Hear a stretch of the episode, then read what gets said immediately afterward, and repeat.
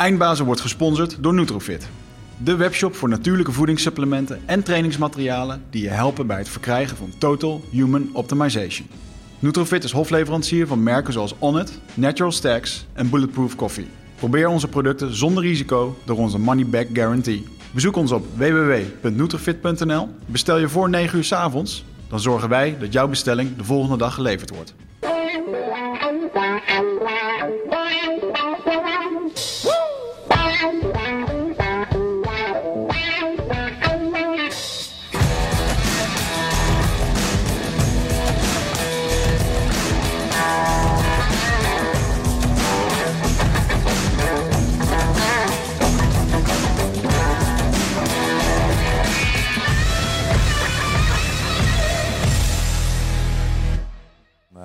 Het opnemen nu of niet? Ja, ja, ja. Oh, ik had nog geen camera. Now I'm here. Now you're here as well. Misschien moeten we dit... eh, moeten we ook nog even klappen voor Maurice? Of komt hij er wel uit, denk je? Twee. Voor de mensen die niet... eh, waren we al begonnen? We waren eigenlijk al een soort van begonnen. Ja. We hadden het erover dat we André van Duin misschien wel een keer in de studio wilden hebben. Omdat het toch ook wel een soort eindbaas is van het Nederlandse cabaret. En dat dat eh, echt jeugdsentiment voor mij is. André van Duin. Naar de Ja. Vara kijkend op de bank. Met paps en mams en een bakje chips op schoot.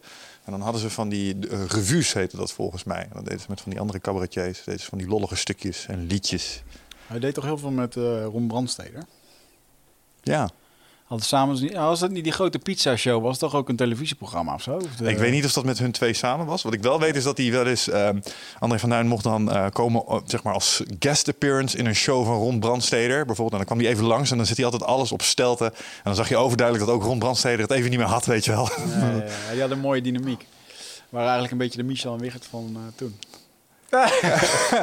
Ja, ik weet dat eh, André van Duin die had zo'n andere uh, even knie. Ik ben zijn naam, eh, dat zei ik net ook, ook met vreselijk met name van die oude cabaretiers en artiesten. Maar dat was zo'n klein, klein gedrongen mannetje met een bril. En die had altijd zo'n lange regenjas aan. En dan hadden ze zo'n hoedje op en ze waren met z'n tweeën ook zo'n typetje. Aard. Ik weet niet of dat aard was. Is dat niet die Aard die man? Hij is wel overleden. Ja. Dat is meneer uh, Staartjes Nee, niet meneer? Staartjes. Ik weet niet of dat... Ja, zou dat, was dat meneer Was dat Staartjes? Jules Deelder? Bedoel je die? Nee, dat is de nachtburgemeester van Rotterdam. Zou, zou je die een keer interessant Ja, vinden? om tuurlijk. Heb jij hem ooit een keertje gezien bij... eh, onlangs is die bij die... Oh, hoe heet ze toch? Eva Jinek. Is zij in de studio geweest? Nee, was dat leuk? Ja, die lacht je hilarisch. Die man die zit daar compleet van de kaart zit hij aan tafel. een avond en het ging over een of ander... eh, ik weet even niet precies waar het over ging. En eh, die Eva die probeert gewoon een gesprek te voeren met vijf mensen aan tafel. En hij ligt zich overal mee te bemoeien. En Mm. dat is echt, dat is volgens mij ook op live televisie toen geweest. En dat het gewoon tegen het irritant aan, jongen. De hele tijd er doorheen kletsen, grote bek. En dat die Eva zegt van, joh, je moet nu gewoon even je mond houden. Hij bepaalt zelf wel, bla, bla, weet je wel. Klinkt als cocaïne. En, eh, ja, nou, maar die man zit zwaar aan amfetamine en dat soort dingen. Ja, dat eh, is een beetje een Herman Brood type. Oké. Eh, en wie weet dat nog meer. nou, en volgens mij zit hij dan ook echt gewoon in die show... zit hij echt gewoon glazen champagne en zo naar achteren te hakken, weet je. Atten. Die man is wel... ik weet niet of... Zouden wij matchen met hem?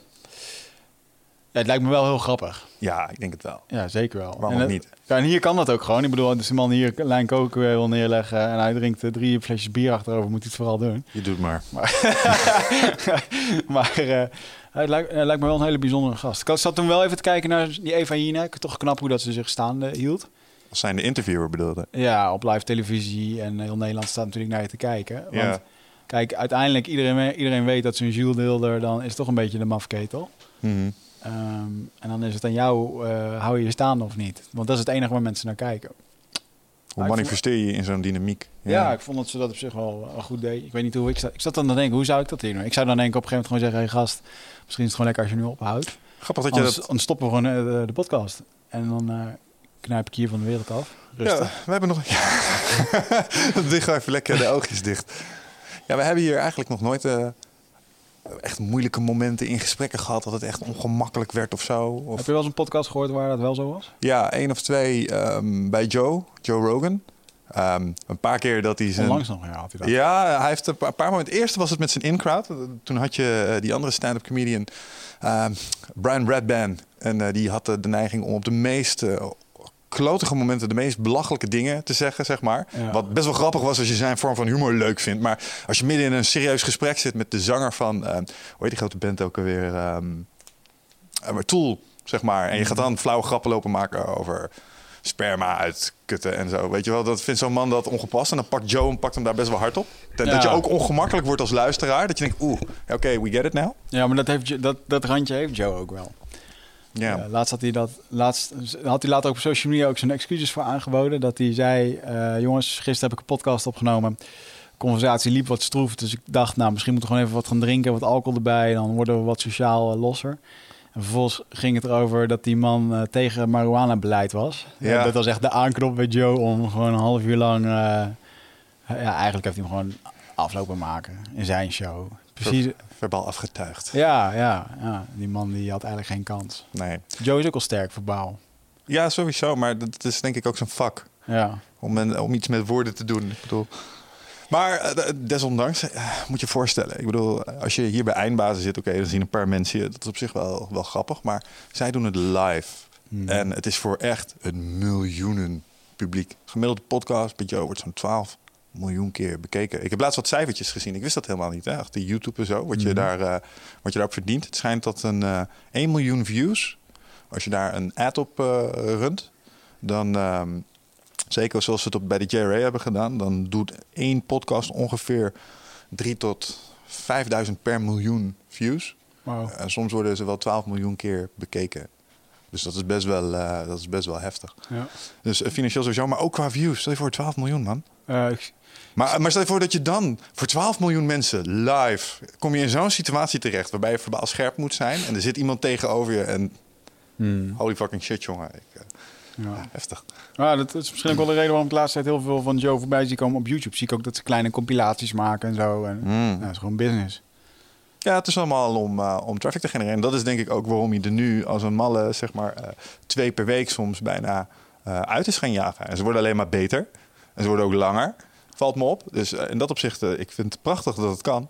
Ehm, ja, nou had ik niet het gevoel dat hij het echt nodig had op die manier. Omdat hij al redelijk eh, zijn ding had gedaan met de UFC. En destijds Ja. met zijn... eh, wat deed hij ook alweer? Ehm het Amerikaanse programma. Oh, Fear, Factory. Factor. Ja, Ja, volgens mij heeft hij daar wel genoeg mee verdiend ook. dat denk ik ook wel. Maar desondanks, man. Het is een ongelooflijk... het is een hele interessante manier hoe je eh, geld kunt verdienen. En ik denk eh, dat je vijf jaar geleden had je dit niet kunnen voorstellen. Dat je op deze manier gewoon een living zou Nee. kunnen maken. Ik weet nog wel, een van de eerste Joe Rogan filmpjes zit hij met die Red Band op de bank bij hem thuis. En dan hebben ze van die eh, sneeuwvlokjes die tijd door het beeld heen gaan. Of zo. Ja. Ik weet niet waar dat van is of zo, maar dat... Ja, dat was gewoon omdat toen de tijd was dat ongelooflijk hip als je dat kon natuurlijk hè, in een videowerk. Ik weet niet of dat waar is. Misschien was het gewoon wansmaak. I don't know. Ja, grappig. Maar Joe Rogan podcast, luister je nog vaak? Mm, ja, dan eh, het zijn er zoveel dat ik het niet meer bij kan houden. Eerst had ik heel van de auto, nu niet meer. Mhm. Dus ik, eh, op vakantie heb ik er een paar geluisterd. En dan, eh, dan zoek ik gewoon even naar een leuke naam. En dan, dan ga ik daar even naar luisteren. Mhm. Dus ja, ik luister nog wel af en toe naar. Ja, nog andere? Mm, Aubrey Marcus vind ik nog altijd wel leuk. Ja. Maar het, doet er ook, doet er ook, het wordt allemaal te veel om te... Laatst zijn heb ik van hem met Gary V. Ja, Die vond je waarschijnlijk wel interessant. ja. ja ik vind ze allemaal wel interessant. Ja, wereld, die is, was trouwens niet verstandig om die om uh, acht uur s'avonds nog even aan te zetten trouwens. Nee. Met een proppen aan. Nou, gaat toch nog maar even een paar uurtjes werken. Ja, dat is sowieso ook wel Gary Vee zijn eh, stijl. Ik vind dat wel mooi. Gary Vee is wel echt een eh, Mijn god. Ja. badass motherfucker. Dus voor de mensen die hem niet kennen, Gary Vee is een marketeer die eh, uit Rusland komt. Met zijn familie hierheen gekomen naar New York. Die vader had een wijnwinkel. En Mhm. hij heeft die wijnwinkel van 6 miljoen naar 60 miljoen omzet gekregen. Omdat hij iedere dag op YouTube filmpjes lanceerde. Op Wine Library. eh, dat was zijn YouTube kanaal. En dan ging hij gewoon eh, allerlei wijnen testen. En dat deed hij echt heel goed. Hè? Ook gewoon eh, practice what you preach. Mhm. gewoon drie wijnen in een, in een zak. En dan door elkaar heen husselen. En vervolgens eh, ging hij gewoon proeven. En dan wist hij welke wijn het waren en zo. En dat deed hij heel grappig. Maar hij ging ook 's ochtends cornflakes eten. En dan ging hij kijken welke wijn daar het beste bij paste. Echt? Ja. En die man die heeft echt gewoon eh, social media gebruikt om zijn business groot te maken. Eh, maar dat is echt een werkpaard. Ja. Ja. ja, dat is ook zo'n hele ding, hè. De grind. Zo ziet hij er ook uit. Ik vind hem ook echt erg ongezond eruit zien. Non-stop gaan. Ja. Ja, nou, de, de essentie van een podcast die ik dus met Obi Marcus die ik hem over luister, is dat hij ook zegt van ja, het, het is oké om ehm, ervoor te kiezen om te cocoonen als je echt weet wat je wil en je gaat ervoor, zeg maar. Het is gewoon helemaal oké. Sommige mensen voelen een soort van schuld tegen zichzelf en tegen de omgeving om er niet voor te gaan. Ja. Omdat ze allerlei dingen vinden die moeten of zouden horen, omdat je, ja, nee, zo gaat dat nou eenmaal. En eh, hij zegt, eh, zo af en toe eh, ehm, is het gewoon oké om te cocoonen. Eh, eh, ik geloof dat hij dan een verhaal vertelt waarin hij een aantal jaar gewoon onder is gedoken om iets te gaan doen. En dan op een gegeven moment hè, dan Ja. emerge en dan, eh, dan ben je gewoon. En het is gewoon oké om non-stop daarmee bezig te willen zijn. Als je echt 100% zeker weet dat dat is wat je wil doen. Ja. Ja, ik, vond het, ik had het vanochtend nog over met eh, een vriendinnetje over wat hij eh, een keertje zei in een, eh, in een filmpje. En dat vond ik wel een hele goeie. Dat als je naar Idols kijkt en er zingt iemand en die kan gewoon niet zingen, Mhm. dan wordt dat gewoon verteld.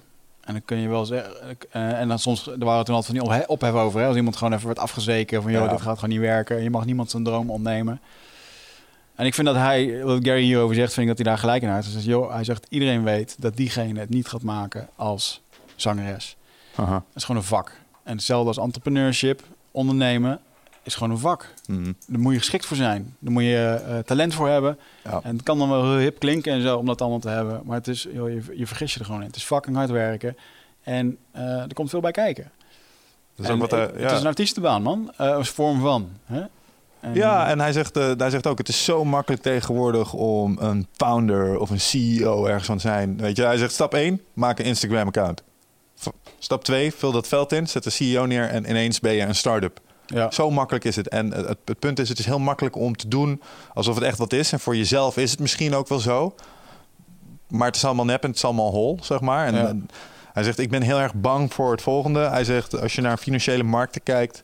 ehm, en naar geschiedenis, dan is het onmiskenbaar dat je daar een conjunctuur in hebt. Er komt binnenkort weer een, een bubble burst aan, zeg maar. Dan gaat de economie gaat er weer een shake-out. Eh, Dat is heel normaal.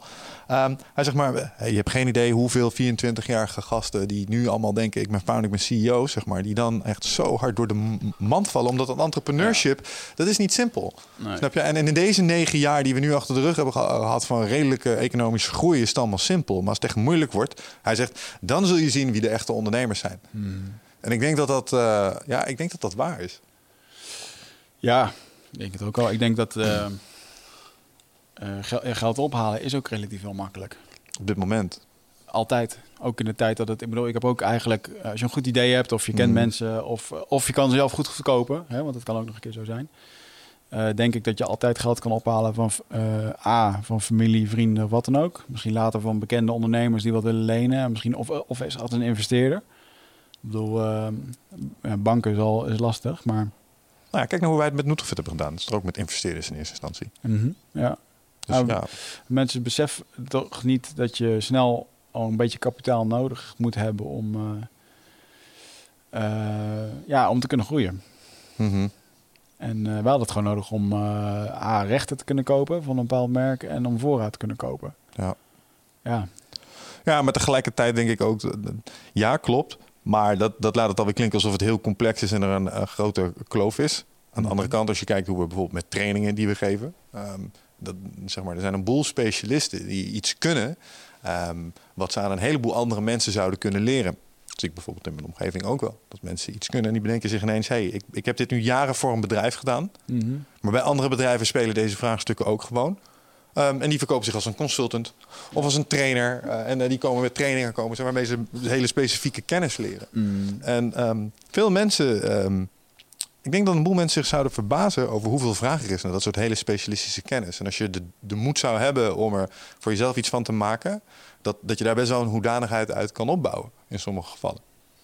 Snap ja. wat ik bedoel? Dus dat sluit wel een beetje aan bij wat je zei over dat het, dat het op zich wel makkelijk is om centjes te verdienen als ondernemer als je dat wil. Mm. Maar tegelijkertijd, dat is wel weer een vorm van uurtarief eigenlijk. Over hadden. En we hadden het voor de podcast hadden we het over iets, want je bent recentelijk naar Portugal geweest. ja, ja. En dan had je ook wat interessante dingen gezien die wel aansloten bij onze hele filosofie over assets. Ja. Wat heb Ik je gezien? ik ga lekker een weekje naar Portugal om lekker mijn boek te schrijven. En, eh, ehm, dat proces viel ook tegen trouwens. Schrijven. Ik heb hem daar niet afgeschreven, nee. Nee, als dat creatieve motortje eenmaal gaat draaien, dan... eh, het is niet, ja, vergelijk het een beetje met als een blog schrijven. Als je een blog schrijft in de ochtend, dan heb je in één keer even die vibe. Mhm. Maar nu moet je een boek schrijven. Dus je wil eigenlijk, eh, je moet heel lang aan het, hele, aan dat, aan dat blog eigenlijk werken. En dat is een hele andere ervaring. Maar wel goede ideeën en lekker mee bezig. Maar ehm, ik ben dus lekker door Portugal gaan reizen. en ehm, dat doe ik dan via Airbnb. Vind ik dan leuk. Ga ik Ja. gewoon bij mensen thuis slapen. En, eh, ehm, ja, of ik huur gewoon een compleet appartement. Dus ik heb ongeveer iedere twee dagen heb ik bij eh, iemand anders geslapen. Mhm. En eh, joh, ik heb me eigenlijk verbaasd over... Ik geloof dat het gemiddelde inkomen in Portugal iets van 1200 euro is. Mhm. Ehm, ja, joh, ik heb gewoon bij oma's van 80 thuis geslapen in een of ander bergdorpje. die een kamertje vuurde voor 40 euro per nacht. En dat zat gewoon eh, week na week vol. En er was, veel, er was zo ontzettend veel te huur. Het zag er ook een hele hoop niet uit. Hè? Dus gewoon Mhm. echt, daar wil je niet doodgevonden worden. Maar alles wat er gewoon redelijk uitzag. En waarvoor ik 80 euro betaal bij een eh, hotel en eh 30 of 40 bij daar. Ja, weet je. Mhm. Ehm, en dan, ja, joh, complete ingerichte huizen die heel Airbnb ingericht zijn. Stelletje uit Finland waar ik bleef. Die, Wat betekent dat trouwens als het Airbnb ingericht is? ja, dat het dus alleen maar gebruikt wordt voor Airbnb. -vuur. Oh, zo, ja, ja. En eh, eh, ehm, natuurlijk, eh, hier in Nederland is dat wel een ding met onderverhuren en dat soort dingen. Mhm. Eh, maar- en daar mag het trouwens ook niet. Er zijn ook wel wetten voor. Maar dat is allemaal goed in te regelen. ehm, eh, wat ik daar hoorde. Maar in ieder geval gewoon een Fins stelletje. Die hebben daar ooit een keer een huis gehuurd. Ehm, gingen even wat Airbnb'en om zelf wat bij te verdienen. Of ze hadden toch een paar kamers over. Ging goed. En vervolgens besluiten ze om terug te gaan naar Finland. En ze blijven gewoon dit huis huren. En ze, elke kamer is ingericht voor Airbnb. Er is een meisje uit Finland overgekomen als een soort host. Die mag daar lekker in de zon zitten, vakantie houden en een beetje de gasten opvangen. Krijgt er waarschijnlijk ook nog wat voor betaald. Ja. En ze hebben gewoon een huis, eigenlijk een bedrijf wat ergens gewoon gerund wordt eh, ja, door middel van Airbnb. ja. En nu gaan ze zelf terug naar Finland. Eh, ik zat erover te denken, joh, weet je, ik heb ook vaak, ik heb in tekort gezeten en in eh, dat ik geen geld had. Maar ergens is het ook zo, man, man, man. Het geld ligt echt voor het oprapen hier in Nederland. Ja, maar het maakt niet uit waar je zit. Als jij een mooie kamer hebt, joh, ook al woon je in, in Lutjebroek, er komt altijd een keertje iemand in Lutjebroek die daar in de buurt wil overnachten. Ja, En eh, ja, ik stond er echt aan te kijken, joh, van eh, ja, dit is echt gewoon. Ik, er is nog nooit een tijd geweest waarin we zo makkelijk eh, aan geld kunnen komen. Mhm. Door middel van investeerders, door middel van banken, waar de rentes zo ontzettend laag zijn. ja. Uh, dan moet ik een beetje denken aan die, ehm, eh, die coach van de Michael Pilarczyk, Dan Peña. Die het ook zei, er is geen, de rente is nog nooit zo laag geweest, man. Het geld is gewoon gratis. Ja, ik geloof dat hij zelf zei dat je, boos, dat je eh, toekomstige zelf boos op jou mag worden nu, als je nu geen geld leent, zeg maar. Omdat Ja. het gewoon, eh, lager als dit wordt het niet. Ja. Dus, en dat geld wat je dan leent natuurlijk weer investeren. in Uiteraard om er meer eh, geld mee te maken. Maar En eh, ja, ik, ehm, ik, zag, ja, ik zag daar gewoon... Heel, mensen in Portugal hebben niks. Dus ze moeten het hebben van vakanties en zo. Of tenminste vakantietoerisme. Ja, ik vond het wel bijzonder, man. Eh, Wat ik- wat ik er mooi aan vind is dat het eh, past in de lijn van eh, asset denken. Wat ik heel Mm. creatief aan vind is dat je dus blijkbaar door iets te huren. eh, En ik snap dat daar vast wel inderdaad wat je zegt met een regelgeving voor is. Want die mag hier niet volgens mij zomaar een appartement huren. Nee. En daar elke dag allerlei Airbnb-activiteiten in doen. Want dan, ja, dan wordt het inderdaad volgens mij onderhuur. Maar zoals ik al zei, als je daar tussen de mazen door weet, dan heb je wel iets gemaakt wat nu gewoon centjes genereert. ja. Zonder dat je er eigenlijk nog aandacht aan hoeft te besteden. Of weinig aandacht aan hoeft te besteden. ja, asset denken. Ja, Dat is wel een mooi iets. Ik ben er zelf ook wel mee bezig. Ehm, nou ja, een tijdje al toch. ja, wel een tijdje wel. wel. En nu toevallig, ik ga nu dan mijn eerste stukje eh vastgoedpandjes kopen. Ja, ik heb, je wordt er ook eerste- een. mijn eerste pandje gekocht. En eh, dat, vind ik heel, dat vind ik echt heel cool. Heel veel spannend. Ook nooit een hypotheek gehad of een huis of weet ik veel wat. Mm. Uh, maar om daarmee aan de slag te gaan, echt als investering voor de toekomst. Want uh, bijvoorbeeld, ik ben onder, als ondernemer zijnde, uh, ja, pensioenfondsen, daar maandelijk in sparen en doen. Het is zo onaantrekkelijk voor mij. Ik vind het, ik vind, ik vind het niet leuk. Ik wilde er niet mee bezig zijn. Ook toen ik bij een werkgever werkte. Wat je iedere maand opspaart voor als je straks een keertje 65 jaar wordt en zo, weet je. Ik vind het allemaal te vaag. Dus ik, ik vind het gewoon zelf heel erg fijn om straks te kunnen weten, joh, je maakt je bedrijf gewoon zoveel ton of miljoen waard en uh, je verkoopt het dan een keer en dan weet je dat je een x-bedrag hebt of je, uh, je steekt het in andere zaken die uiteindelijk geld opleveren. Ja. En dat is, dat is heel spannend, maar ik vind dat ook wel heel erg cool. Ja, en op het moment dat je, als je dan nadenkt over waar je centjes heen zouden moeten gaan, volgens mij de les, of tenminste dat wat wij proberen te doen, eh, om het te steken in dingen die uiteindelijk gaan renderen op zich. Hè. De meest Ja. voor de hand liggende vorm is daar bijvoorbeeld beleggen. Ben jij begonnen met beleggen nu? Jazeker. Oké. Ja. Gewoon eh, met eh, eigenlijk wat we hier met Janneke destijds hebben besproken. Compound interest. Dus je gaat eigenlijk voor eh, bedrijven die structureel voorspelbaar dividend uitkeren aan het eind van elk hun kwartaal. En dat compound je dan. Dus dat, dat, dat herinvesteer je eigenlijk direct weer in Ja. andere aandelen. En daar heb je een aantal lijsten voor van bedrijven die dat structureel doen. Het enige wat ik nog even moet doen is ik moet het nieuwe boek van Tony Robbins daar nog Unbreakable of Un- Unshakable Ja. Ehm, moet ik daar nog over lezen? Want eh, een paar mensen hebben me er wel een beetje over verteld wat de, wat de hoofdlijnen zitten. Er zitten nog een paar nieuwe inzichten in met, ik geloof, indexfunds. Maar dan, Ja. dan roep ik direct alweer woorden waarvan ik niet direct weet wat ze zijn Ik zonder heb het vorige boek van hem gelezen. Dat heette volgens mij dan Money, volgens mij. Ja. En eh, dit is de simpelere versie ervan. Of de slice and dice versie. Ja, maar, maar- inderdaad heel veel eh, pensioenfondsen, investeringsmaatschappijen. En, ja. Zijn stelling is eigenlijk heel simpel. Het is niet zozeer waarin je moet investeren, maar dat je moet investeren. En het is niet waar je moet niet wachten, zeg maar. Mhm. Er is geen van ja, wanneer stop ik in? Nou, ik moet nog even wachten. Nee, je stapt nu gewoon in, want elke keer dat. Stel je hebt nu een stapel geld en die staat op je bankrekening, is Ja. niks aan het doen. En wat ik een hele mooie analogie vond van Warren Buffett was, als jij je geld belegt, dan moet je dat echt zien als een, een tweede persoon die nu voor je aan het werk is. En Ja. soms verliest hij iets, maar soms wint hij. Maar het is wel aan het werk. Het is iets aan het doen. Ja. En, en alles wat er binnenkomt, al is het maar een paar cent per keer, kun je er weer bovenop gooien. Mhm. En als je dat uitrekent, en dat is een, een beetje het probleem met mensen, denk ik ook. En daarom is beleggen lastig en een beetje spannend voor sommige mensen. Dus dat, het is allemaal lange termijn. Maar in 20 tot 30 jaar bouwt dat echt op. Dus op het moment dat jij en ik echt aan onze oude dag aan het nadenken zijn... van oké, maar nu moeten we stoppen met werken... Ja. dan is dat echt iets waard geworden waar je iets mee kan Ja. zeg maar. En ehm, ja, ik deel het met je man. Je moet daar, vind ik tegenwoordig ook over nadenken. Ook omdat, want je zegt nu wel, ja, pensioenen, eh, het is onaantrekkelijk, het is complex, het is vaag wat je ervan krijgt. Het is niet eens gezegd dat je er iets van krijgt. Nee, als een bank een keer failliet gaat, dan wordt het gewoon een pensioenfonds leeggetrokken. En eh, succes ermee. Thank you very much. Ja. En daar zit je dan. ja, dat is heftig inderdaad.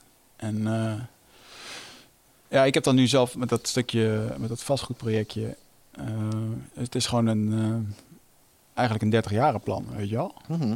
En dan ben ik eh 65. En dan is het fijn dat je dat, dan weet je gewoon dat je dat hebt. Ja, en dit zijn nou echt van die dingen waarvan ik had gewild eh, dat ik hier, dat ik dit had geweten toen ik 19 was of zo, of Ja. 20. Toen je net met je baantje begon, dan had je al dat geld dat je gewoon lekker op zo'n Ah. rekening geknald zo. En dan had je nu al kunnen nadenken over, fuck it, ik ga er binnenkort gewoon mee stoppen. Snap je? Ja. Ja, ik vind dat wel een hele mooie dat je het inderdaad zegt. Want toen ik ehm, eh, zo jong was, eh, mijn vader is vroeg overleden. Eh, dus ik heeft toen wat pensioen nagelaten. Toen ik 18 werd, werd dat uitgekeerd. Kreeg ik een aantal maanden, een x aantal honderd euro p- of gulden per maand. Mhm. Ja, jongen, er is er niks opgegaan. Allemaal bullshit, weet je. En ehm, en een ander ding, wij praten dinsdag op de hand. En dat vind ik eigenlijk misschien wel een leuk onderwerp om daar eens aan te tikken. Over verantwoording nemen. Studiefinanciering, dat soort geintjes, weet je wel. Maximaal lenen. Ja, gewoon... ja, joh, ik ken gewoon mensen die hebben 50.000 euro schuld. En die 50.000 euro die zijn opgegaan, maar niet de school. Aha. Weet ook niet aan primair levensonderhoud. Nee, dus gewoon een feesten, kleding en eh, ja, ja. alcohol en drugs in veel gevallen. En eh, het klinkt allemaal zo. En, ik, en het is zo bijzonder over hoe mensen daar die eh, nu erover spreken in die leeftijd. Die zeggen precies hetzelfde als ik toen. Ah joh, die rente, maar dat, dat is zo ontzettend laag. Nee joh, en dat, ah, over vijf, mag het over 15 jaar terugbetalen. Ja, Ja. Pino, als je straks 23 bent en je komt van het HBO af, mag je blij zijn dat je 2000 euro verdient. ja. Maar deze sluit eh, zeg maar één op één aan bij waar we het er straks ook even over hadden. Over het verschil in ontwikkeling in je brein. Toen wij 19, 20 waren, zeg Mhm. maar. Zo- zo- Zo'n leuk weetje, die haalde ik dan uit de Sam Harris podcast. En dan gaat het over de ontwikkeling van je neocortex. En het blijkt nou, eh, daar komen we de laatste tijd achter... dat dat ding pas klaar is met ontwikkelen als je 25 bent. Ja.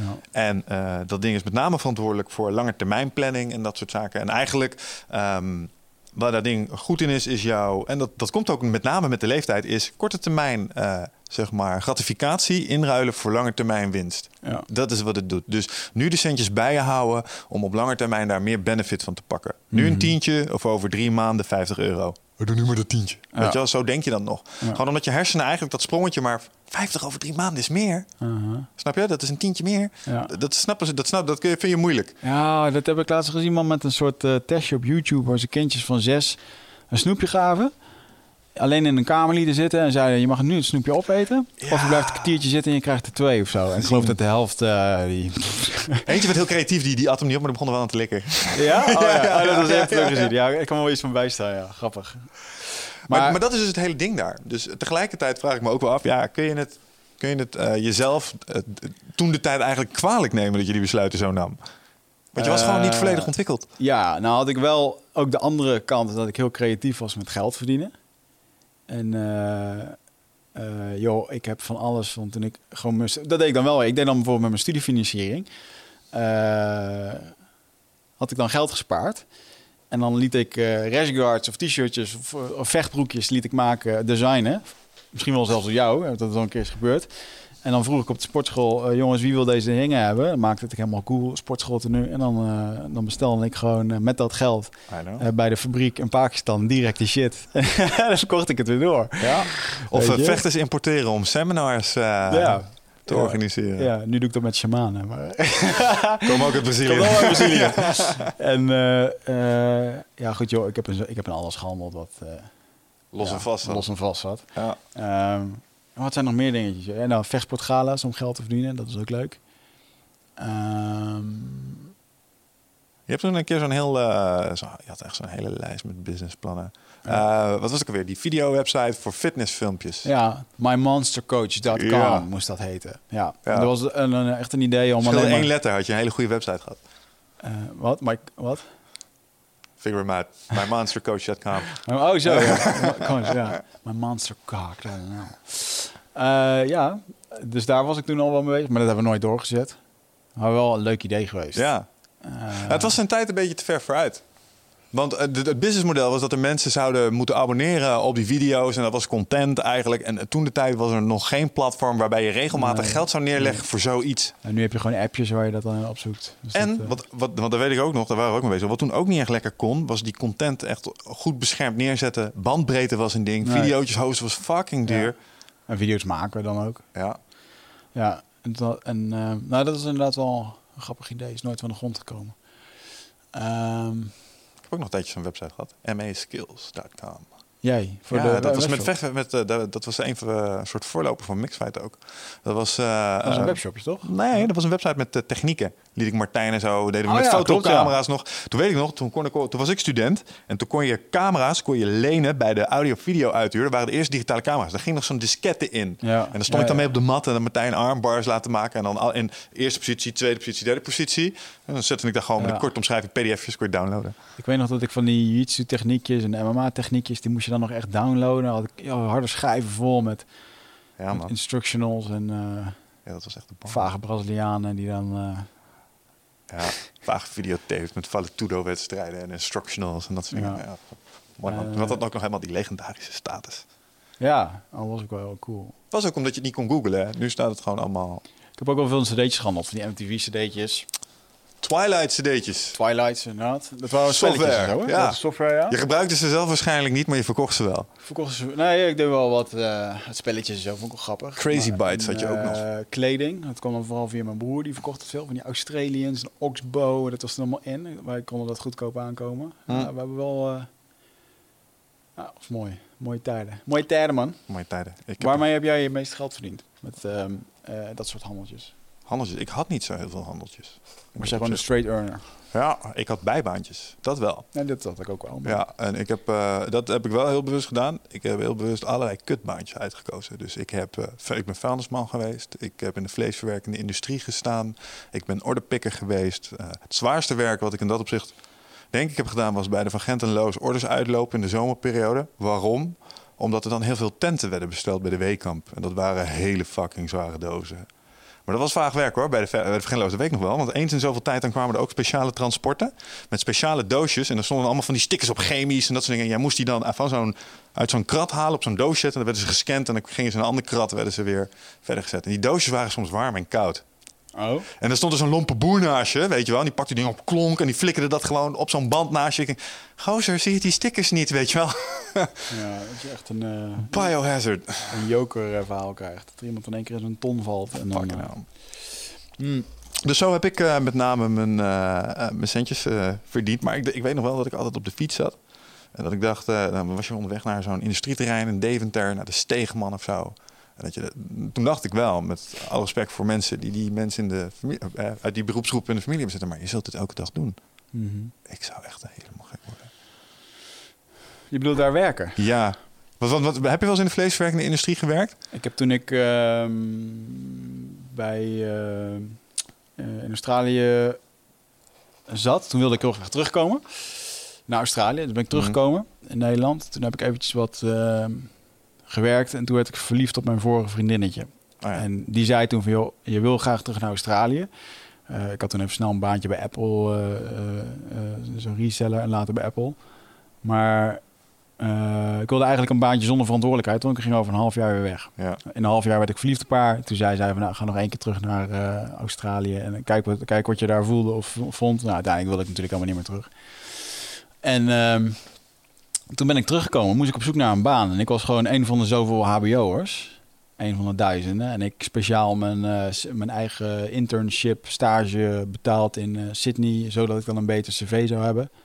Dus op een gegeven moment ben ik terug gaan, gaan werken, maar ik kreeg geen werk gevonden. En toen dacht ik, weet je, ik wil toch solliciteren, ik heb toch wat geld nodig. Ik ga gewoon niet moeilijk doen.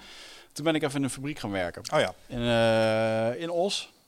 Terwijl ik aan het... en dan kon ik dan ploegen draaien en dan kon ik overdag solliciteren. Ja. Dat was een kut uit. Ik heb die lijst nog op mijn computer staan. Hoeveel sollicitaties denk je dat ik eruit heb gestuurd in vier maanden tijd? Voordat je werd aangenomen. Ah, jouw kennende, enthousiasteling. Vier maanden zeg je?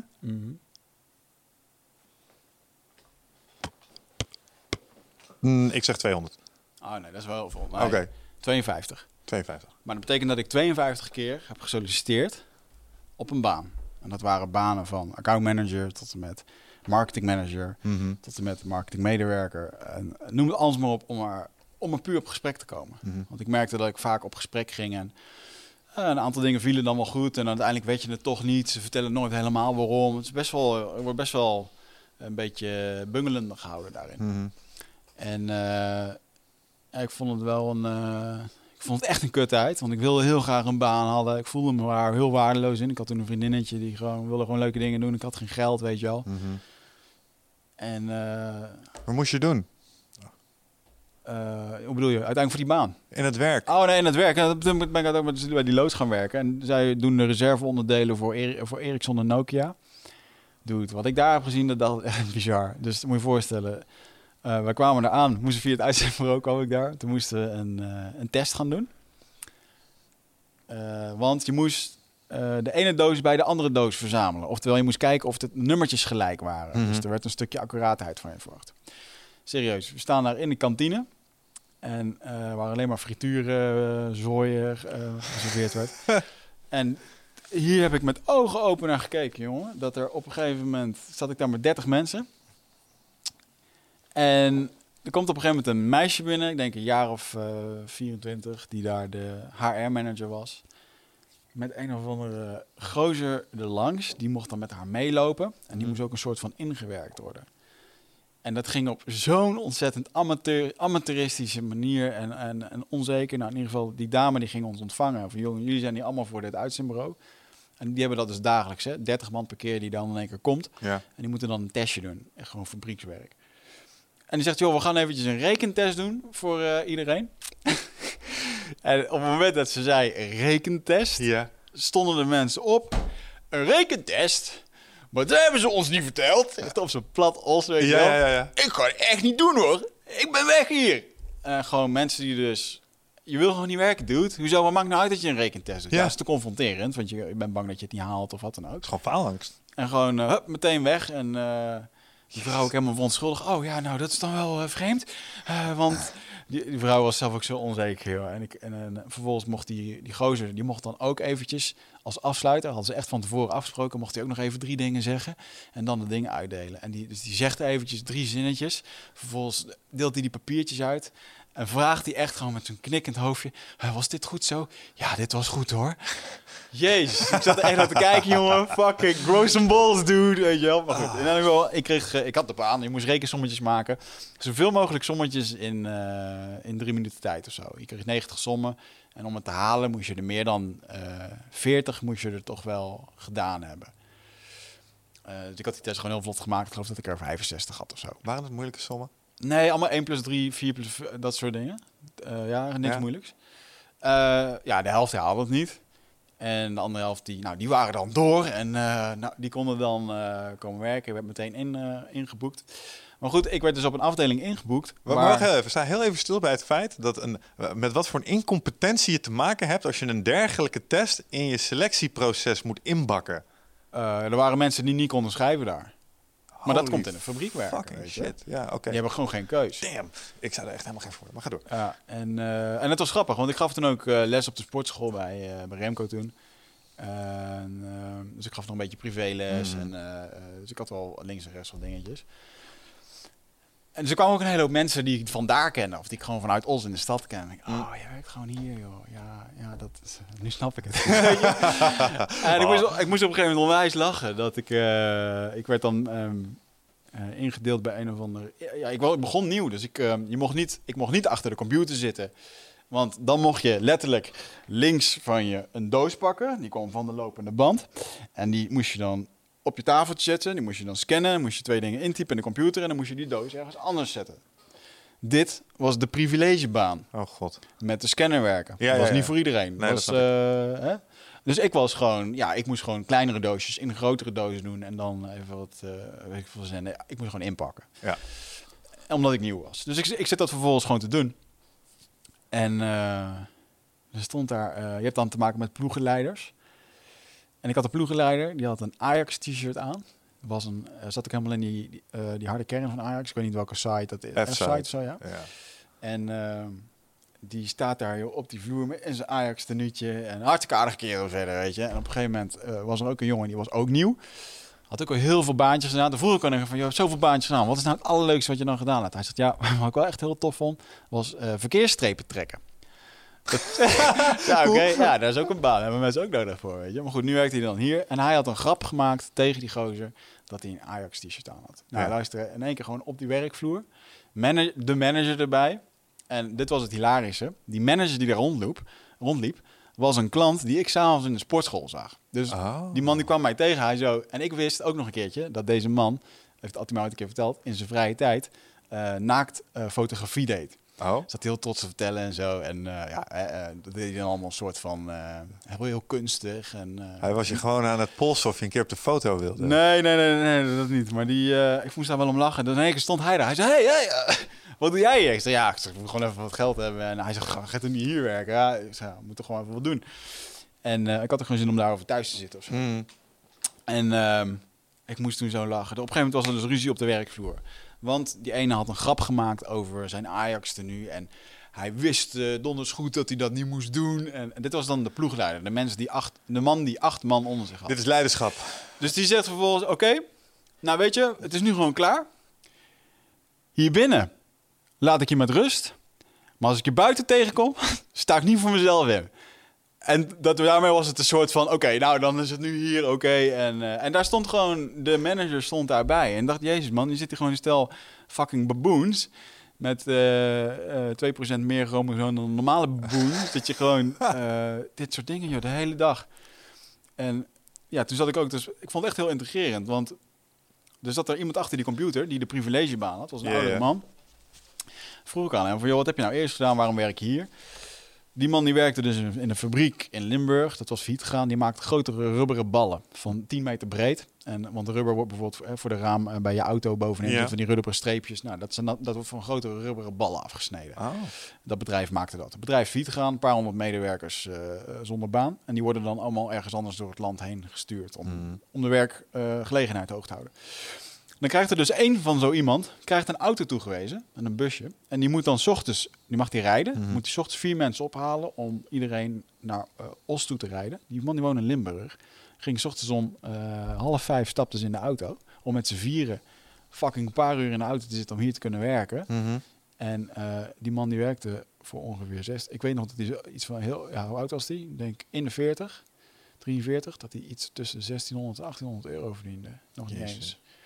En toen dacht ik echt van wow man, dit is, en je zit hier hard voor te werken jongen. En s'avonds weer terug en dat vijf dagen per week, weet je. Ja. Alleen maar in die hal, geen zonlicht. En toen zei ik ook, maar joh, wil je niet iets anders? Heb je geen dromen of dingen? En hij zei echt, joh, hij zegt nee man. ben blij dat ik een baan heb, weet je. Dit is gewoon goed en eh, ik zit hier goed en dus relaxed werk en eh, het is helemaal goed zo. En dat, wow, Zo verschillend. heeft me, heeft me, heeft me echt geraakt in de zin van, eh, shit man, er, zit, er zijn gewoon mensen die, die, de- die het gewoon niet beter weten. Of zijn ze dan bang? Of ja, het is echt, ik, ben, ik, ik kan niet meer dan dit. Dat was ook hetgeen wat die man zei over zichzelf. Ja, ik ja nou, volgens mij hebben we dat hier ook wel eens benoemd in de podcast. Ik weet niet meer met wie het was, maar toen was een van de vragen volgens mij van mij of van jou ook van ja, maar weet je, als iedereen dan ehm, zeg maar in zijn passie moet gaan werken en iedereen moet, moet, ze, moet ze helemaal zijn dromen naleven, dan is niemand toch meer zeg maar de straat aan het vegen. En toen was het antwoord van de gast, ik weet echt niet even niet meer wie het was, was ook van ja, maar niet iedereen heeft diezelfde ambitie. Je gaat Nee. nu uit van je eigen Ja. ervaring, maar dat is echt niet doorsnee. Er zijn een heleboel mensen die vinden het wel geshuffeld, die vinden het wel mooi en Ja. eh, doe maar gewoon dat. En dat is complex genoeg voor Ja. mij. Ja. Ik moest op een gegeven moment wel lachen. Toen kwam ehm, diezelfde HR-manager, die dame, die kwam eh, naar beneden in dat kantoor. En die keek ook echt naar iedereen op die werkvloer alsof gewoon, ja, je bent gewoon een dom stuk vuil die staat te werken. Zo werd daar gewoon naar gekeken. Ja.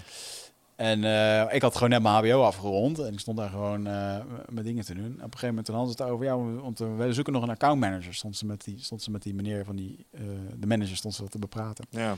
Dus ik hoorde dat. Ik zeg, joh, hey, accountmanager. Zegt ze, ja, hey, dat kan ik ook wel doen, weet je wel. Is er geen baan voor mij of zo? En ze keek me echt zo aan van, je staat hier toch gewoon in te pakken. Je Dat matcht helemaal niet, weet je wel. Terwijl Ja. ik gewoon eigenlijk in het gesprek verbaal eigenlijk al sterker, beter uit de voeten kwam dan deze mevrouw. En die daardoor gewoon helemaal dicht sloeg. En dan, nee, er was gewoon geen ruimte voor. En dit was ook het soort bedrijf waar dus een eh, Nokia-onderdelen ehm, eh, gehandeld werden, maar dus ook heel veel gejat werd. Mhm. Dus er waren random steekproeven waarbij iedereen eh, in één keer moest het werk laten liggen. Ja. En dan moest eh, vervolgens eh, moest iedereen eh, zijn zakken leegmaken. Kijk, of niks had gejat. Ze gingen serienummers van je telefoon gingen ze opschrijven. Keken ze in je telefoon naar dat unieke nummer. Ja. Schre- werd opgeschreven. En eh, ik had toen net een, een, eh, een iPhone, de Apple. Ja. En eh, die, die bewaker die keek ernaar. Wat is dit voor telefoon? En hij snapte niet hoe dat, dat dan werkte. Ik zei, dat is een Apple. Dus hij, toen schreef hij ook letterlijk op een appel. Ja, ja, ja, ja, ja, ja. dus dat vond ik wel heel mooi.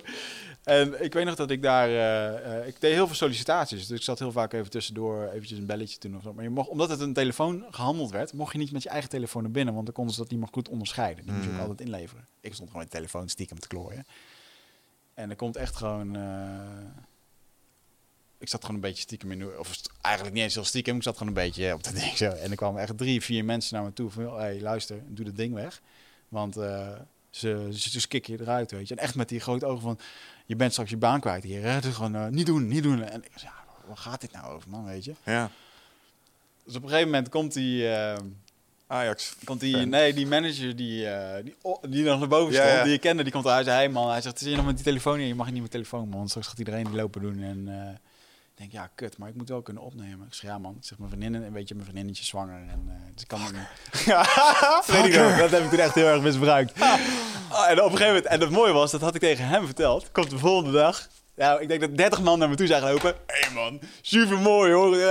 Dus dat ging dan ook helemaal zo rond, joh. Je had geen privacy daar. En dat.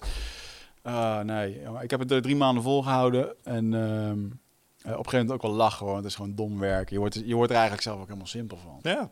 En eh, dat, dat vond ik op een gegeven moment wel. eh, Nou, dat is wat, eh, wat mij er het meest aan stoorde. Ik bedoel, ehm, de mensen daar om je heen, eh, dat is nog tot daar toe. Daar zitten mensen tussen die je zojuist omschrijft. Zitten ook mensen zoals jij tussen, mensen ah, die studenten, gelachen, weet je wel. Echt, ja. hartstikke leuke lui leren En kennen. hele echt trouwe jongens die daar 15 jaar al werken, weet je wel. En Zeker. blij zijn dat ze kunnen werken. En ook gewoon boys die daar op hun plek zitten. Hè? Ja. Want ehm, laten we even wel wezen, ik heb, een, ik heb een zwager en die werkt ook in een dergelijk bedrijf. Maar hij is daar hoofdtechnische dienst. Mhm. En ehm, je zou hem niet op een kantoor moeten neerzetten. Maar hij vindt het prachtig om als zo'n lopende wand aan stuk gaat, dan moet hij dat oplossen. Daar komt al zijn technisch vernuft Ja. komt er bij kijken. Zou je mij daar neerzetten? Ik krijg het niet gefixt, Nee. weet je wel. Nee, nee, dus dat zijn compleet andere competenties die daar ook gewoon... eh, Ik heb ook nog een keer in de vakantie, na mijn MAVO-examen, heb ik bij een dakisolatiebedrijf ge- gewerkt. Moesten we vlakbij, eh, weet je, Hazen Shipyards in Os. Heb je, die maken die grote schepen voor Monaco en Dubai en zo. En, en dan moesten wij een hal daar langs moesten maken. wacht, wacht even, ligt Os aan water? Ja, daar, eh, ja, daar worden grote schepen in eh, gemaakt. Echt ja. waar? Ja. Ik zei, De Maas. Hoe komen ze? Ah, oké. Ik wist niet dat Os aan de Maas lag. Ja, mijn topografische kennis is eh, beperkt. ja. Oké, Daar cool. worden- maar je daar kunt dus boten bouwen en Boten de- een bij ons wegvaren Een boot van een miljoen per meter. Ik heb geen idee hoe ze die vervoeren of hoe dat, dat eh Een per miljoen onderdeel. per vierkante Een meter? miljoen per meter kost het, ja. Of lengte? In lengte. Dus, eh, maar ehm, eh, dat was ook hilarisch. Bij een of ander staalbedrijf was dat dan. Dan moesten wij een extra hal bouwen. En in dat staalbedrijf, nou, precies hetzelfde verhaal. Iedereen met zijn boterhammetjes, vieze vingers, helemaal onder de olie in de shit. En, en er was één gozer, eh, Surinaamse gast. Die had dan in de zomer had hij zelf ijsjes gekocht bij de supermarkt. Had hij daar in de vriezer gelegd. En die verkocht hij dan als het warm weer was. Ook gewoon een bij te verdienen, weet je wel. Hasselaar. En dan ook echt in de pauze. Hey, wie heeft er een ijsje gepakt? Eh, wie? En dan was het niet opgeschreven en had iemand geen eurotje langs gelaten. En eh die Ja. had het helemaal toegeëigend. De, meneer, de eigenaar van de vriezer, die dan... eh, Ik heb ook zo'n collega gehad, die had een eigen, eigen winkeltje met snoepjes. Dan kon je dan marsjes halen en zo. Oh ja? Ja. Ja, wel, daar hield hij, ja omdat hij hij- we hadden geen eh, kantine en hij vond het wel fijn dat er dan wat te snoepen was. En dan had hij denk ik als rechtvaardiging voor zichzelf, om dan te kunnen snoepen en die shit dan te kunnen leggen, had hij er maar een winkeltje van gemaakt. Ja. ja, mensen kunnen innovatief zijn eh, met dit soort dingen. Mooi. Maar wat ik wel eh, altijd van die maandjes heb gehad is van, ehm, joh, als deze, deze, wat ik heb geleerd is, ik kan niet tegen monotonie. Dus eh, de herhaling elke dag en de, eh, de, het gebrek aan de mentale uitdaging in de activiteit die je zelf moet doen. Want wat moest ik doen? Dan kwam er, kwam er gesneden hang langs. Moest je pakken, moest je in een verpakking doen. Moest je zo'n eh plasticje overheen doen en dan ging er tjuk, meteen zo'n machine overheen en dan zat, had je een pakje ham. En dat Ja. moest je doen de hele tijd. En als jij verneukte of de ham ging niet goed, moest die band stilleggen. Stonden een paar van die geïrriteerde, doorgewinterde gasten die dat niet anders deden. Die van, hey, weet je wel, een beetje door, want eh, kunnen we eerder koffie drinken? Want je moest een bepaald quota halen. Mhm. En toen dacht ik echt van, oh, dit, is, dit, dit zou ik niet kunnen. Dus ik moet wel straks iets gaan doen waarbij die monotonie er in ieder geval niet is. Nee, nee, jij zou niet goed in de, dat zie ik al voor me, dat jij niet zo goed in een fabriek zou fungeren. Ik denk dat ik uiteindelijk op het werk zou komen met twee doorgeladen 9 mm. Er waren ook, eh, ja, ehm, het binnenwerken en van dat halogeenlicht. Een grote hal, geen zonlicht, alleen maar dat stof, weet je wel. En dan, je werd er een soort helemaal week van af en toe, dat je gewoon naar binnen liep en dat je dacht van, pff, Yep. helemaal Yep. zo'n, eh, Maar er zijn ook leuke bijbaantjes geweest. Wat was jouw leukste bijbaantje? ja, joh, ik ben, ik ben popper geweest op Creta. Dat is wel kicken, ja. Ehm, ik heb, eh, ik heb, eh, ja, ik heb meer gewoon een hele hoop gedaan. Ik heb eh partytenten gebouwd. Ik heb aardbeien geplukt. Ehm, waar heb ik nou? Ik heb ja, wat tuinen, wat tuinen geharkt ergens. Ja. beetje in de tuin schoffelen en zo. In de bouw heb ik dan gewerkt. Eh, maar ik ging al vrij snel, omdat ik naar het SIOS ging, eh, kon ik eh, mijn weg vinden in de sportschool. Dus Ja, heb ik achter de bar gewerkt, ja, toen ja, was fitnessinstructeur en toen... dat vond ik altijd wel heel leuk. Want dan deed ik ook gewoon intelligent werk en ja, Interactie met mensen. ja. Ja. En gewoon doen wat je leuk vindt en je verdient ook nog wat meer. En later wat privéles en personal training en zo. Ja, dat was lachen, man. Soms moet je een beetje mazzel hebben ook met de baantjes waar je tegenkwam. Ik heb ook wel een paar sweet cake jobs gehad waar je echt niet kon geloven dat ze je hiervoor betaalden. Eentje was eh heftruckchauffeur. Moest je eh, kleine pelletjes moest je heen en weer eh, Moest je een rijbewijsje voor hebben. Ja, Dat ik kon ook eh, niet geloven dat ze mij erop lieten zitten zonder rijbewijs. En, dat was ja, oefen maar even een paar rondjes en ga die dingetjes Ja, maar want zo'n ding is dus echt gewoon de upgrade bij zo'n bedrijf als wat ik net beschreef. Waar dan met al die dozen gesjouwd worden. Als je dan lang genoeg werkte, kon je op voor je rijbewijs. Betaalde het bedrijf dat. Met je Dan had je je heftruck. heftruck rijbewijs. Hey, maar met alle respect, dat vond ik dan wel weer fucking geinig. Als je tussen die dingen doorliep en dan woe, die gasten die scheurden aan alle Ja, kanten. ja, zeker. Maar goed, dit is dus voor heel veel mensen. Is dit, en met alle respect, want eh, eh, die mensen zijn er gewoon nodig. En er zijn mensen die het heel leuk vinden. Eh, die dan eh, ja, na drie jaar een rijbewijsje mochten halen. En dan eh, weer zoiets hadden van, nou, ik kan er weer twee jaar tegenaan. Weet je Ja, wel? ja, ja. Maar dat was wel geinig. Ehm, ik heb nog eh, in een eh, videowinkel in Olst heb ik nog gewerkt. Dat was mijn droom, man. In een videotheek werken. Ja, in een videotheek. En eh, nou, ik kan je vertellen, het is, ehm, eh, ik kan me voorstellen dat in een drukke stad, als je overdag veel te doen hebt, is hartstikke leuk. Maar dat was echt, nou, het was de helft van dit kantoor, Mhm. zeg maar. En ehm, daar kwam overdag eigenlijk bijna geen mens, behalve de mensen die porno kwamen halen, zeg Ja. maar. En eh, nou, dan in de avond werd het soms een klein beetje druk. daarom is jouw vriendengroep zo groot nu. Hey, Biek. Ja, Klopt. Eh, ik weet ook van iedereen in Ols wie de porno heeft gehuurd en welke porno. Want dat eh, werd toen ook al opgeslagen, zo'n systeem. Stiekem is dat toch een van de eerste dingen die je even gaat Ik wist helemaal niet dat jij daar had gewerkt in een Ja, videotheek. het is een zomerbaantje geweest. Ja, echt super grappig. En dan moest je de videobanden en zo moest je altijd terugspoelen. En ja, het was leuk, want je kon gewoon op je reet zitten eh videootjes kijken. Dat was wel super cool. cool. Ja, dat was geinig. En ehm, wat ook wel een eh, sweet cake job was, was eh, directiechauffeur. Ah ja. Toen ik student ben geweest. Toen eh, mocht ik op een gegeven moment, eh, ja, via, via mocht ik een aantal directeuren, groot aandeelhouders van een paar grote bedrijven rijden. Het meest noemenswaardig was een meneer die was directeur van KPMG destijds. Dat was echt het hoofd van bestuur. Die kwam uit Holte Ja. en die had best wel een mooie auto. en dan zat hij achterin en dan moest ik, moest ik gewoon door de file heen rijden. En dan was het truc om de rem niet te gebruiken. Want eh, zij merken dat dan achterin heel Ja. erg. Dus je moet dus een bepaalde stijl van rijden die je hebt.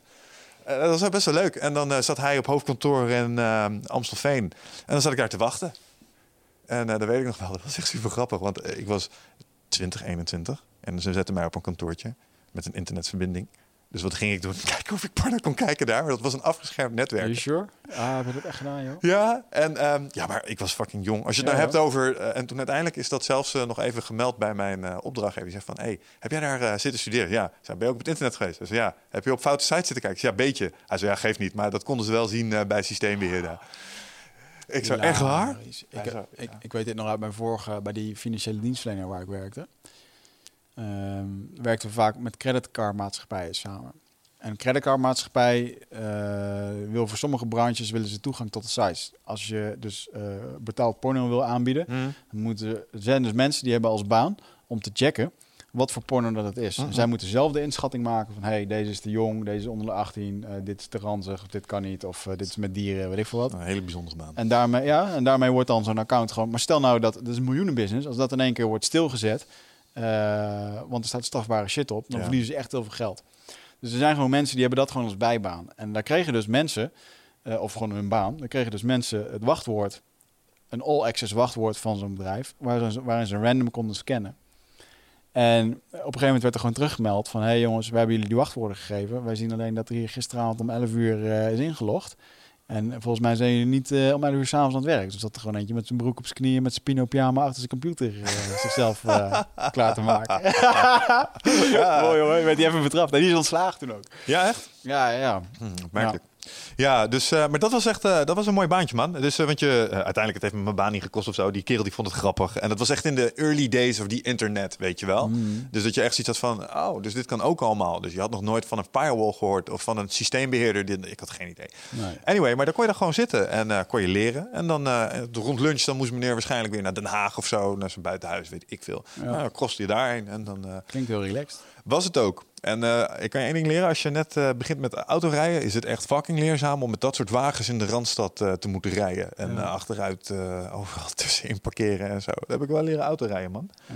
Maar het was echt was leuk. En je kreeg een leuke onkostenvergoeding voor die dag om gewoon te lunchen. Ik kon gewoon ergens kon gaan eten. Want ja, ze wisten ook wel, die kerel die eet waarschijnlijk in tenten. En als jij als je student daar dan moet betalen, dan ben je alles wat je verdient op die dag ben je ook gewoon meteen kwijt. Ja. Dus ik heb heel vaak in van die tafeltjes ergens achteraf in zo'n deftig restaurant gezeten. Zat ik daar met mijn boekjes management en economie, zat ik dat gewoon te leren. daar. Lach hoor. Ja, ik zie cool. wel eens van die advertenties. stu- studentchauffeur.nl of zo, dat soort dingen. Ja. Gratis reclame voor deze jongens. Is toen gestopt omdat die vent eh, is overgenomen. Maar ik, ik, ik weet nog met name dat ik ook veel heb geleerd van die gesprekken. Want Had je die- ook een oranje stropdas dan? Om, niet? Was dat een beetje hun... eh, Nee. Ah, dat kan me iets van herinneren. Dat dat Nee, deze niet. Dit was gewoon een, kle- een kleine ondernemer uit Deventer. En die heeft dat op een gegeven moment eh, verkocht aan een grotere club. En dan moest je inschrijven op rijklussen. Zo ben ik ook eigenlijk een beetje mee afgehaakt. Maar wat met name heel leerzaam was, was... ehm, want die mannen die zitten gewoon te bellen in de auto. Een andere, een andere vent was een directeur van een grote rederij uit Rotterdam. De rederij Doekse. Die had een aantal van die grote boten. Doe ik ze. Doe, daar hebben wij mee, eh, zijn we mee naar de Schelling geweest. Nou, dat zijn zijn boten. Ja. Dat zijn zijn boten. Ja. Dus eh, de eigenaar daarvan... gewoon gratis kunnen gaan. Jij kende die man gewoon. Nou ja, ik weet niet of hij zich mij nog herinnert. Maar dat was wel ook wel een heel interessant figuur. Dan, dan moest je klaarstaan met de Telegraaf. Als je dan een eh, goede indruk wilde maken, dan had je een krantje voor hem gehaald. En stond je daar in je pak, eh, meneer Doek, zie je de krantfiguur. En dan, eh, nou, dan eh, ging je rijden. En wat ik zo interessant vond aan, aan die man is dat ze onderling ook wel een beetje wilden weten van... wat rijdt die meneer van KMG, KPMG dan, weet je wel? Want hij had een dikke Audi, Audi A8. En die had een Volvo V70. En dat zijn, dat wilden ze allemaal een beetje van auto, wilden ze allemaal weten van elkaar. Het is wel grappig om te zien hoe dat nou weer werkt. Status. Ja, maar als die mannen dus aan de telefoon zitten achter in de auto, they don't give a fuck dat jij meeluistert. Weet je wel, dat, dat weten ze, dat hoort erbij, want de radio staat niet aan. Oordopjes waren ook, eh, had je niet. Ja. Of je had in ieder geval niks om te streamen destijds. Maar dan zit je te luisteren naar hoe die mannen gesprekken voeren. Ik En, zou- en conflictbemiddelingen doen en dat soort dingen. Ah, ja. En dat is leerzaam. Wat is je het meeste bijgebleven? Wat voor ongelooflijke nuchtere lui die gasten zijn gebleven.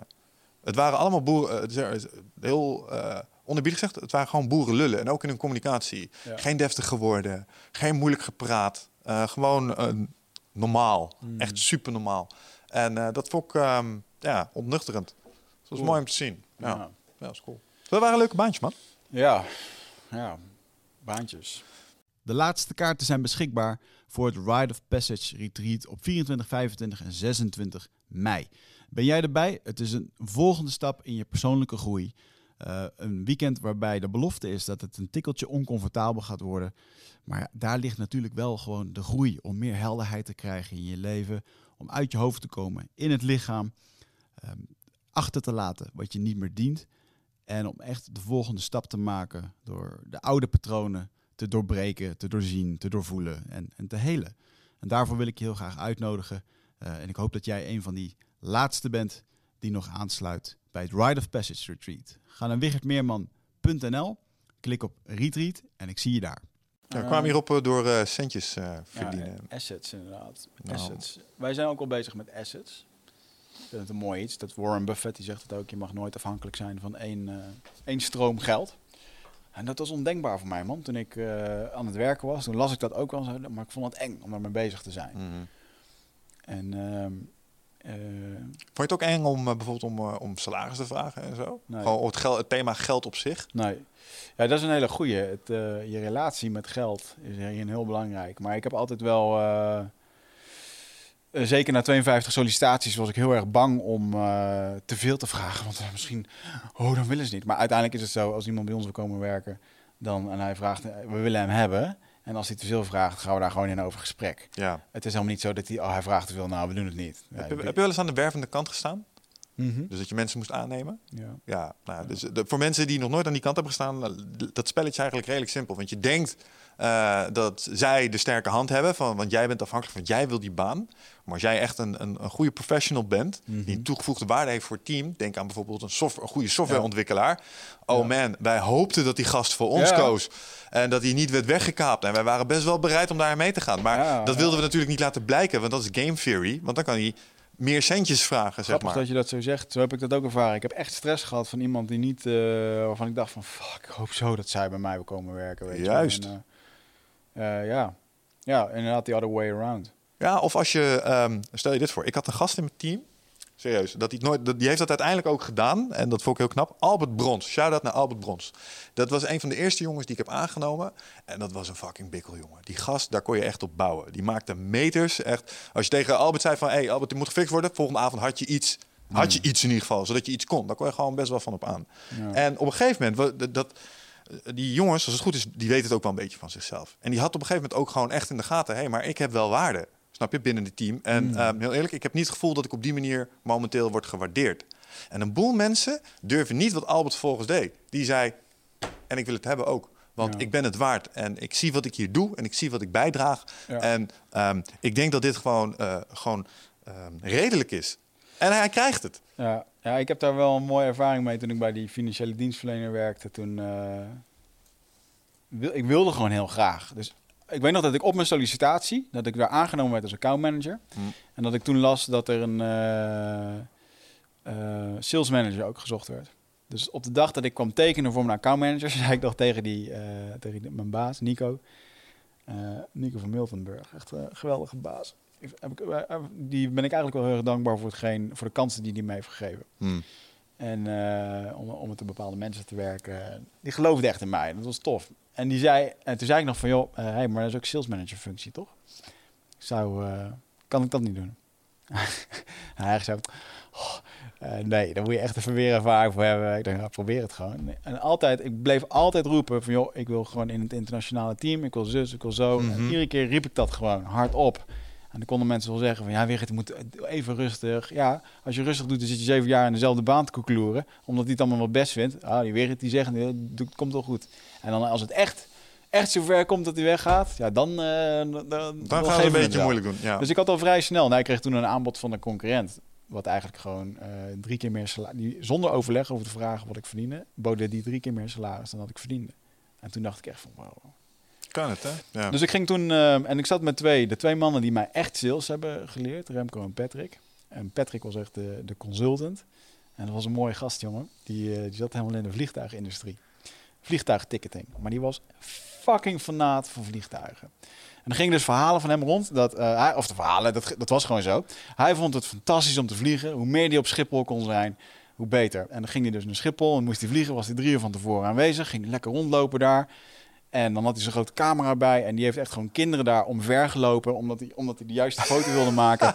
omdat er een vliegtuig op stond. En dat was het type van... Hé, hey, je bent uh, van de week naar Lissabon geweest. Waar ben je op geland? Oh, doen, doen. Oh, dan had je zeker vlucht dit en dit. En hij snapte heel dat systeem uit zijn hoofd. Ja, dat was gewoon tegen het eng aan. Mooi is dat deze man met zijn familie naar Turkije op de camping uh, lekker op vakantie ging. Ja. Papa ging even foto's maken van vliegtuigen. Dus vervolgens hangt uh, deze Patrick met zijn 100 kilo hangt hij in de boom in Turkije foto's te maken van vliegtuigen. Staan er in één keer drie knapen met een geweer onder. is spionage. Opgepakt voor spionage. De dag vastgezeten, weet je wel. oh man. Fucking mooi, ja. Moet je vooral gaan doen daar. En uh, ja, van dat soort hilarische verhalen, joh. Maar goed, en die gast die kon gewoon... Uh, die deed dus... En dat vind ik ook... Ik heb met mijn bewondering naar zitten kijken. Met de passie en de... Hoe je dus goed ontvangen kan worden. Ja. Deze man wist alles van vliegtuigen.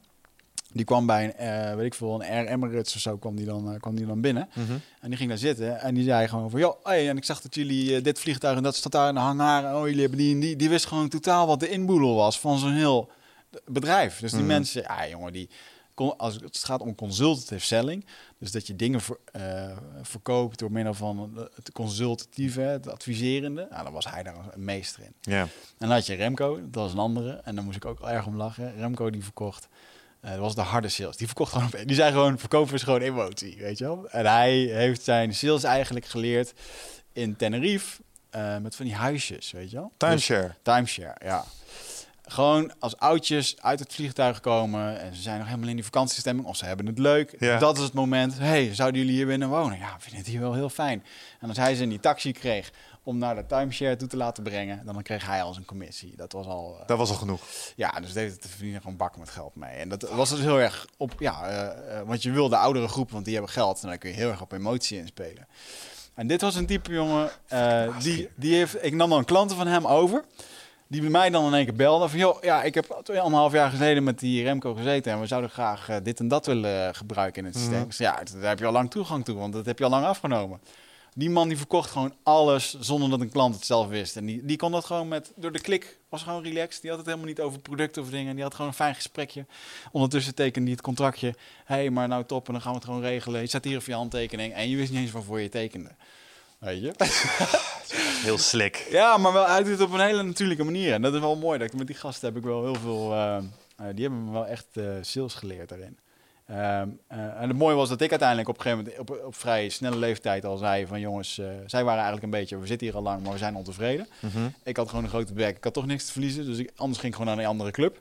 En in één keer uh, zagen zij van ja, hey, maar die gast die werkt in heel drie jaar en die gaat misschien nog wel harder in verhouding dan wij hier. Dit klopt gewoon niet. En dan, toen gingen andere mensen in één keer opstaan. Dus het is ook voor een bedrijf is het heel irritant als je dat soort wiggers in je bedrijf hebt die uh, iedere keer de lat hoger leggen. Ja. Er wordt gewoon gepraat op de werkvloer. Ja, dat. En dat is denk ik ook. Maar dat is tegelijkertijd ook voor werkgevers. En uh, is dat ook een valkuil? Want ik heb dat ook wel gezien in de praktijk dat er gewoon op een gegeven moment wat verschillen ontstonden binnen zeg maar organisaties als het ging om salaris. En men wist dat wel van elkaar. Hmm. En dan krijg je op een gegeven moment mensen die rondlopen met het gevoel dat ze ondergewaardeerd zijn. Of andere mensen overgewaardeerd. Dat vinden ze misschien nog wel erger. Ja. Ja. En, en, en, en dat, dat sluit weer aan bij je relatie met geld. Het valt me dan tegelijkertijd op dat het uh, heel makkelijk is om dat uh, bespreekbaar te maken bij het koffieapparaat even onderling. Weet je Ja. smoes, smoes. Maar om er nou echt actionable, um, proactief iets aan te doen, door het of bespreekbaar te maken met je manager of zo, dat blijft Mhm. altijd een beetje achterwege. Ja. En ik denk dat de boodschap hier is, is dat um, als jij uh, echt waarde hebt voor je team en je weet het, en je loopt met een dergelijk gevoel rond van onderwaardering, um, daar kun je best wel iets in doen. Ja. Uh, je hebt meer, um, meer leverage als je denkt. Mhm. Ik heb wel eens gehoord dat een medewerker die weggaat, en ik weet niet of dat in alle industrieën zo is, maar een, een ingewerkte medewerker die al een paar jaar bij je werkt, een medior of een, of een senior die vertrekt, um, dat kost je ongeveer 100.000 euro. Wauw. Omdat je een stukje productiviteit verliest, die je normaal. Kijk, neem, neem bijvoorbeeld een, een softwarehuis. Ja. Want, hè, daar moeten mensen gewoon uren maken om software te bouwen. Die software wordt verkocht. Dus als er op een gegeven moment iemand die heel veel uh, werk kan verzetten wegvalt. en je moet een nieuwe inwerken. Ja, dan zitten kostenplaatjes bij. Ja, dat snap ik wel, ja. Dus en als, je, en als je manager dat nou weet. Dat als jij weggaat, dat hem dat eigenlijk in de boeken straks... Het gaat hem wat omzet kosten. Het gaat nieuwe kosten voor het inwerken van een nieuwe medewerker. Dat, dat speelt in zijn hoofd ook mee. En hij zal de afweging maken. Is het me dat waard om deze persoon te verliezen? Ja, veel randfactoren. Is het de manager die ook eigenlijk de basis en de eigenaar van het bedrijf? Is het een hele andere verhouding als hij de manager is en een KPMG die gewoon... Zeker. eh, het misschien niet eens ziet of niet capabel is om het eh, te zien. Ligt er ook aan hoe zo'n organisatie is ingericht natuurlijk. Maar wat, eh, het punt is dat je ook als werknemer zijn en je bent een goeie, eh, dan heb je best wel wat ruimte om iets te doen aan je salaris als je het gevoel hebt dat dat te laag is. Alleen het ligt aan jouw relatie inderdaad met centjes en het valt mij op dat mensen het, het, gênant vinden om dat bespreekbaar te maken. Ja, ik vind ook altijd bijvoorbeeld een mooie. Ehm, de relatie, als het gaat om de relatie met geld. Als ik dan gewoon zei tegen mensen, joh, wat verdien je nou? Oeh, Gaat je niks aan. hmm, nou dat, eh, oh, dat zou ik echt niet weten hoor, zo uit mijn hoofd. Luister lief schat. Jij weet dit- exact wat er op de 26e van de maand op jouw rekening komt. En eh, hoeveel je overhoudt of niet. En eh, helemaal dat, nou, oh, dat, dat... Ja, ik snap het hoor, als mensen dat privé willen houden. Wie ben Ja, ik om daar een oordeel over te hebben? Maar het is inderdaad, je kunt daar mensen echt heel erg benauwd mee maken, ja.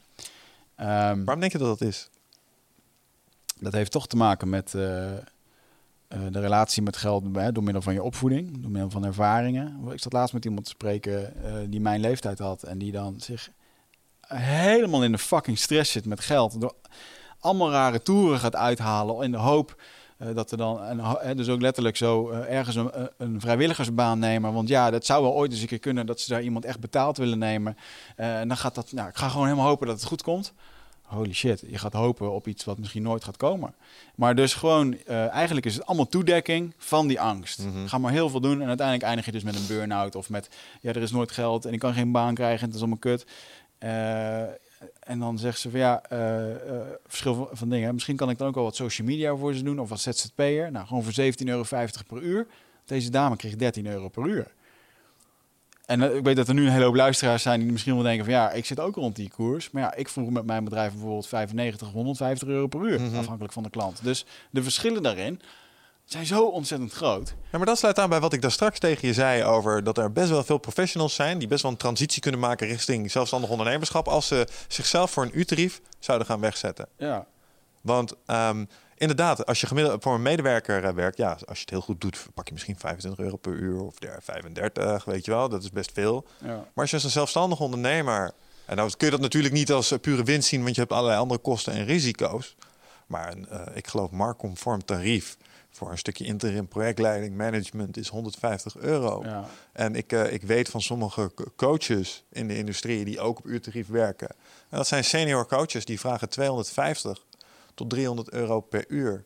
En dan denk je, wauw, wat een tarieven. En dan kennen wij mensen in de advocatuur. En dan weten we dat die nog meer geld per uur vragen. Hey, ik ben nu echt. eh, ik zat te kijken op eh, eh, Robin Sharma.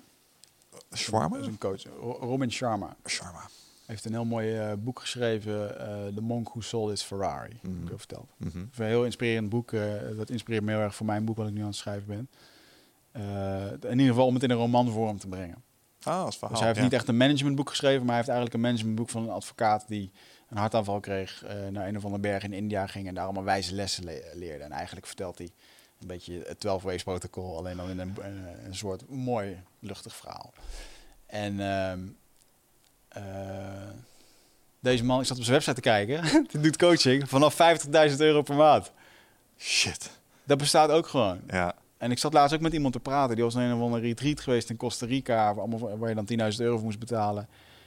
En joh, eh, Wigert, eh, waarom vraag je 150 of 135 euro coaching per uur? Eh, waarom je niet richten gewoon op 5000 euro per maand? Of mensen die... Een Donald Trump. Denk je dat die zich laat coachen door iemand die minder dan 20.000 euro per maand vraagt? Nee.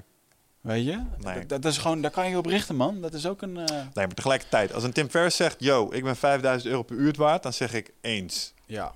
Ja, ik heb ook, wel- we hebben ook wel eens gevraagd wat een Remco Klaassen kost per uur om ergens te praten, zeg maar. Die is ook niet goedkoop en die kan dat ook vragen. Ja. Maar dat is omdat hij naam heeft. Eh, ik bedoel, er is een, er is een hele, eh, een hele, eh, ik geloof, presentatieszaal naar die beste man vernoemd in ergens een of andere Hilton, zeg maar. Dus die Mhm. heeft inmiddels een bepaalde naamsbekendheid. Ja. Als ik dat doe, snap je wat ik bedoel? En ik denk dat een heleboel mensen ook met dat gevoel lopen van, joh, ik ben nog niet daar om dat soort tarieven te Ja. mogen vragen. Ja. Ja, goed. Ik, ik weet het niet of het... ehm, eh, stel nou dat jij nu in één keer zegt van... joh, ik wil me gewoon gaan richten met... eh, ik noem maar even wat, een zijsprong. eh, time management.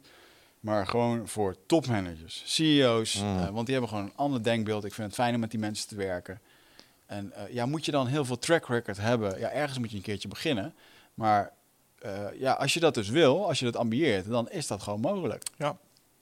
En ehm, Ja, maar dat sluit ook aan bij. ehm, ja, klopt. Maar dat is wel een, wel een pad daar naartoe. Want als er zeg maar een nieuwe gast, waar we het net over hadden, Zeker. nieuwe entrepreneur, Instagram-account, founder. En ik ben nu eh, de nieuwe David Allen. ja, Nee. Ja, nou ja, true. Ja, je hebt credibility nodig, maar dat is dus hard werken en Ja, investeren. nou, daarin. dat, dat is het dus een beetje. ja. Hmm. Ja. Maar wat was, eh, wat was de kernles van die beste man eh, eh, als het ging om zijn relatie met centjes? Hoe kwam, wacht even. Onze monk met de Ferrari. Nee, oh nee, dat was gewoon even. Het viel me even op dat deze man gewoon 50.000 vanaf 50.000 euro per maand coacht. Ja. Dus dan kost dat, dat is het minste de investering die je kwijt bent. Anders doet hij het gewoon niet.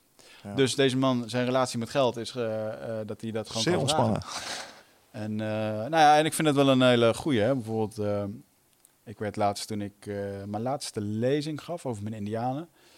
En dan sta ik vol enthousiasme te vertellen over allerlei spirituele zaken, maar ook over hoe ik ayahuasca neem en ik, hoe ik over eh, bedrijfsplannen nadenk. Mhm.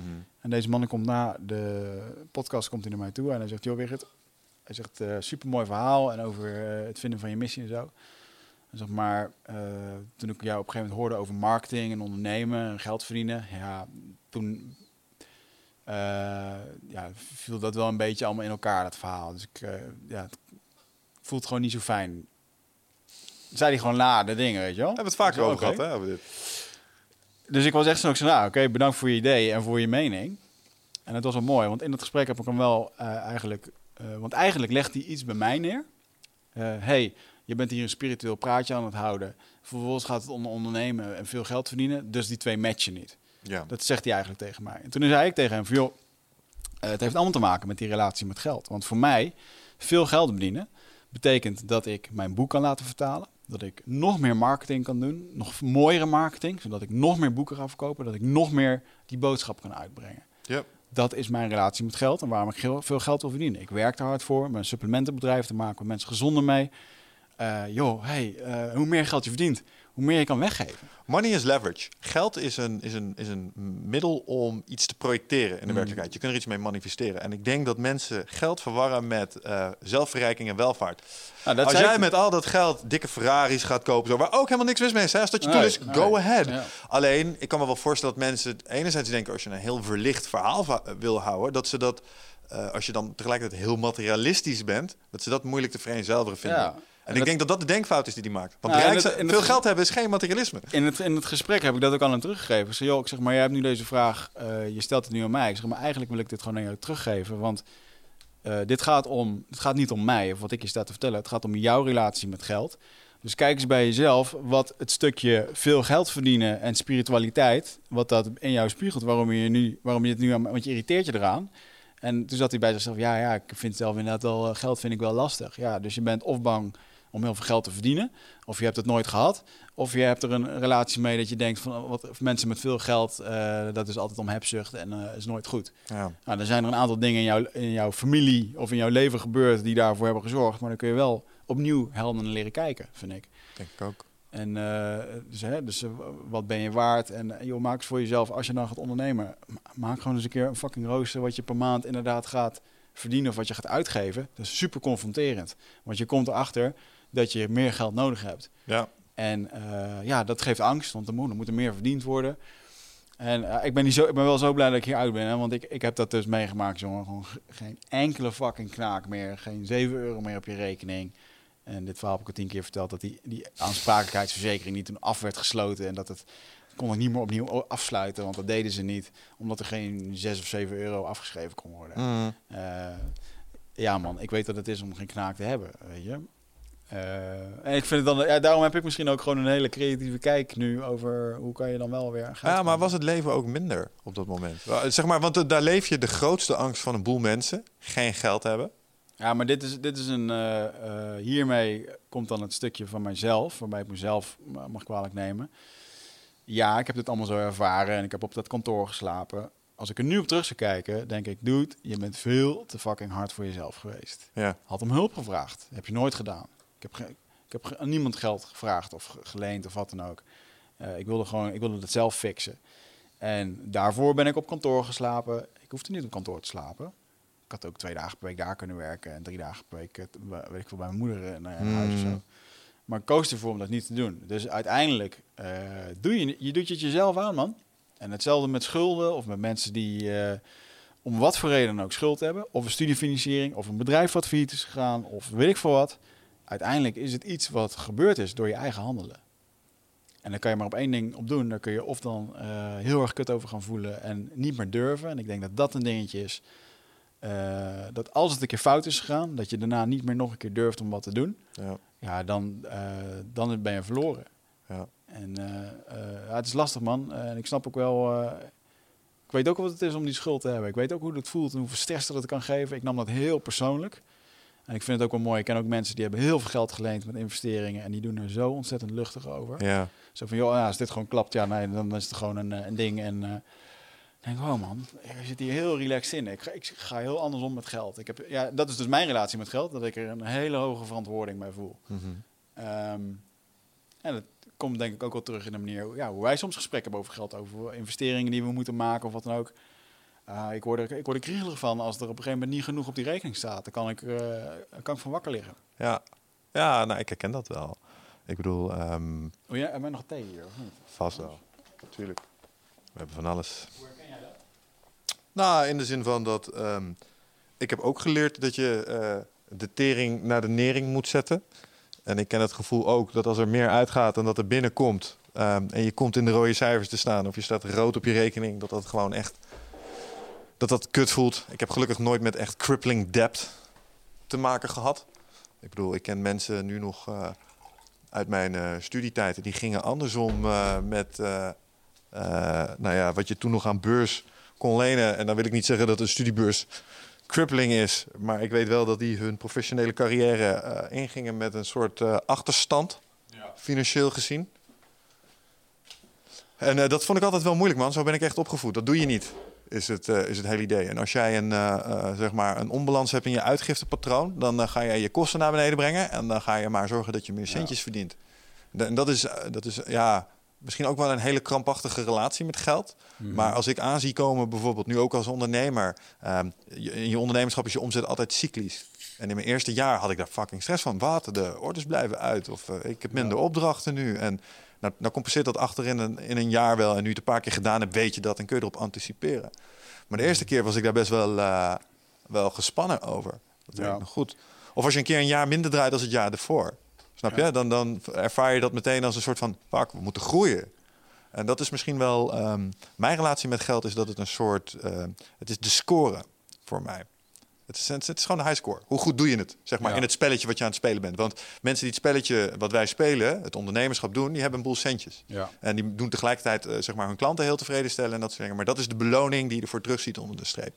En dat zegt mij dus iets over het, de kwaliteit van het werk en de producten en dat soort dingen die we leveren. ja.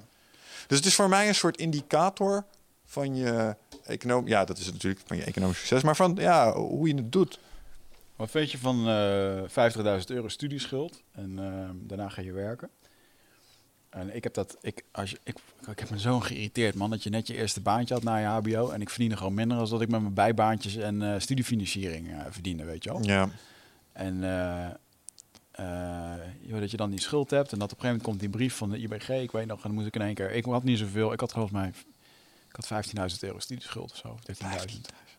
Een jaartje geleend, hè, voluit. echt waar. Ja, Ja, ik dus niet. en waarom? Eh, ja, om gewoon lekker eh, op vakantie te gaan. En eh, vond het wel makkelijk. Nou, la- laten we dan, zeg maar, dat typeert dan misschien wel ehm, onze verschillen in kijken naar relaties met geld. Ik had prima ergens op een studentenflat kunnen gaan zetten. Er waren opleidingen. Eh, wa- wat, waar koos ik voor? Ik ben gewoon lekker in Deventer gaan studeren. Ik kon gewoon lekker in ons blijven wonen. Ik heb gewoon mijn basisbeurs. Ik had 500 euro, euro studieschuld na mijn opleiding. En toen ben ik lekker gaan samenwonen. Ja. Omdat ik geld gespaard had. Moet je kijken hoe je er nu bij zit. nou, dat heeft je wat gebracht, zou je Ja. zeggen. Ja. nee, ik snap je punt. Nou ja, ik had, ik had dat gewoon... eh, eh, ja, dat was toen de, de keus door, door middel van invloed van eh, vriendjes die allemaal toffe dingen deden. Sommigen werkten al, je wilde toch meedoen met dingen. En eh, ik was wel heel erg gevoelig voor wat anderen in mijn omgeving deden. Ja. Vriendinnetje had ook wel invloed erop, die leende ook. En eh, ja, ik had het gevoel dat ik achterbleef. En, eh, maar uiteindelijk heb ik wel het meeste altijd gewoon gewerkt. Maar ik had wel op een gegeven moment, op een gegeven moment moet je terugbetalen. 135 euro per maand. Als je dat op je netto salaris moet doen van 2000 wat bruto is, man, dat hakt erin. En laat staan als je 50.000 eh, hebt geleend, dat je op een gegeven moment volgens mij 250 of 450 euro mag betalen per maand. Nog een flinke tijd lang. Je houdt geen fuck over Precies. om te sparen.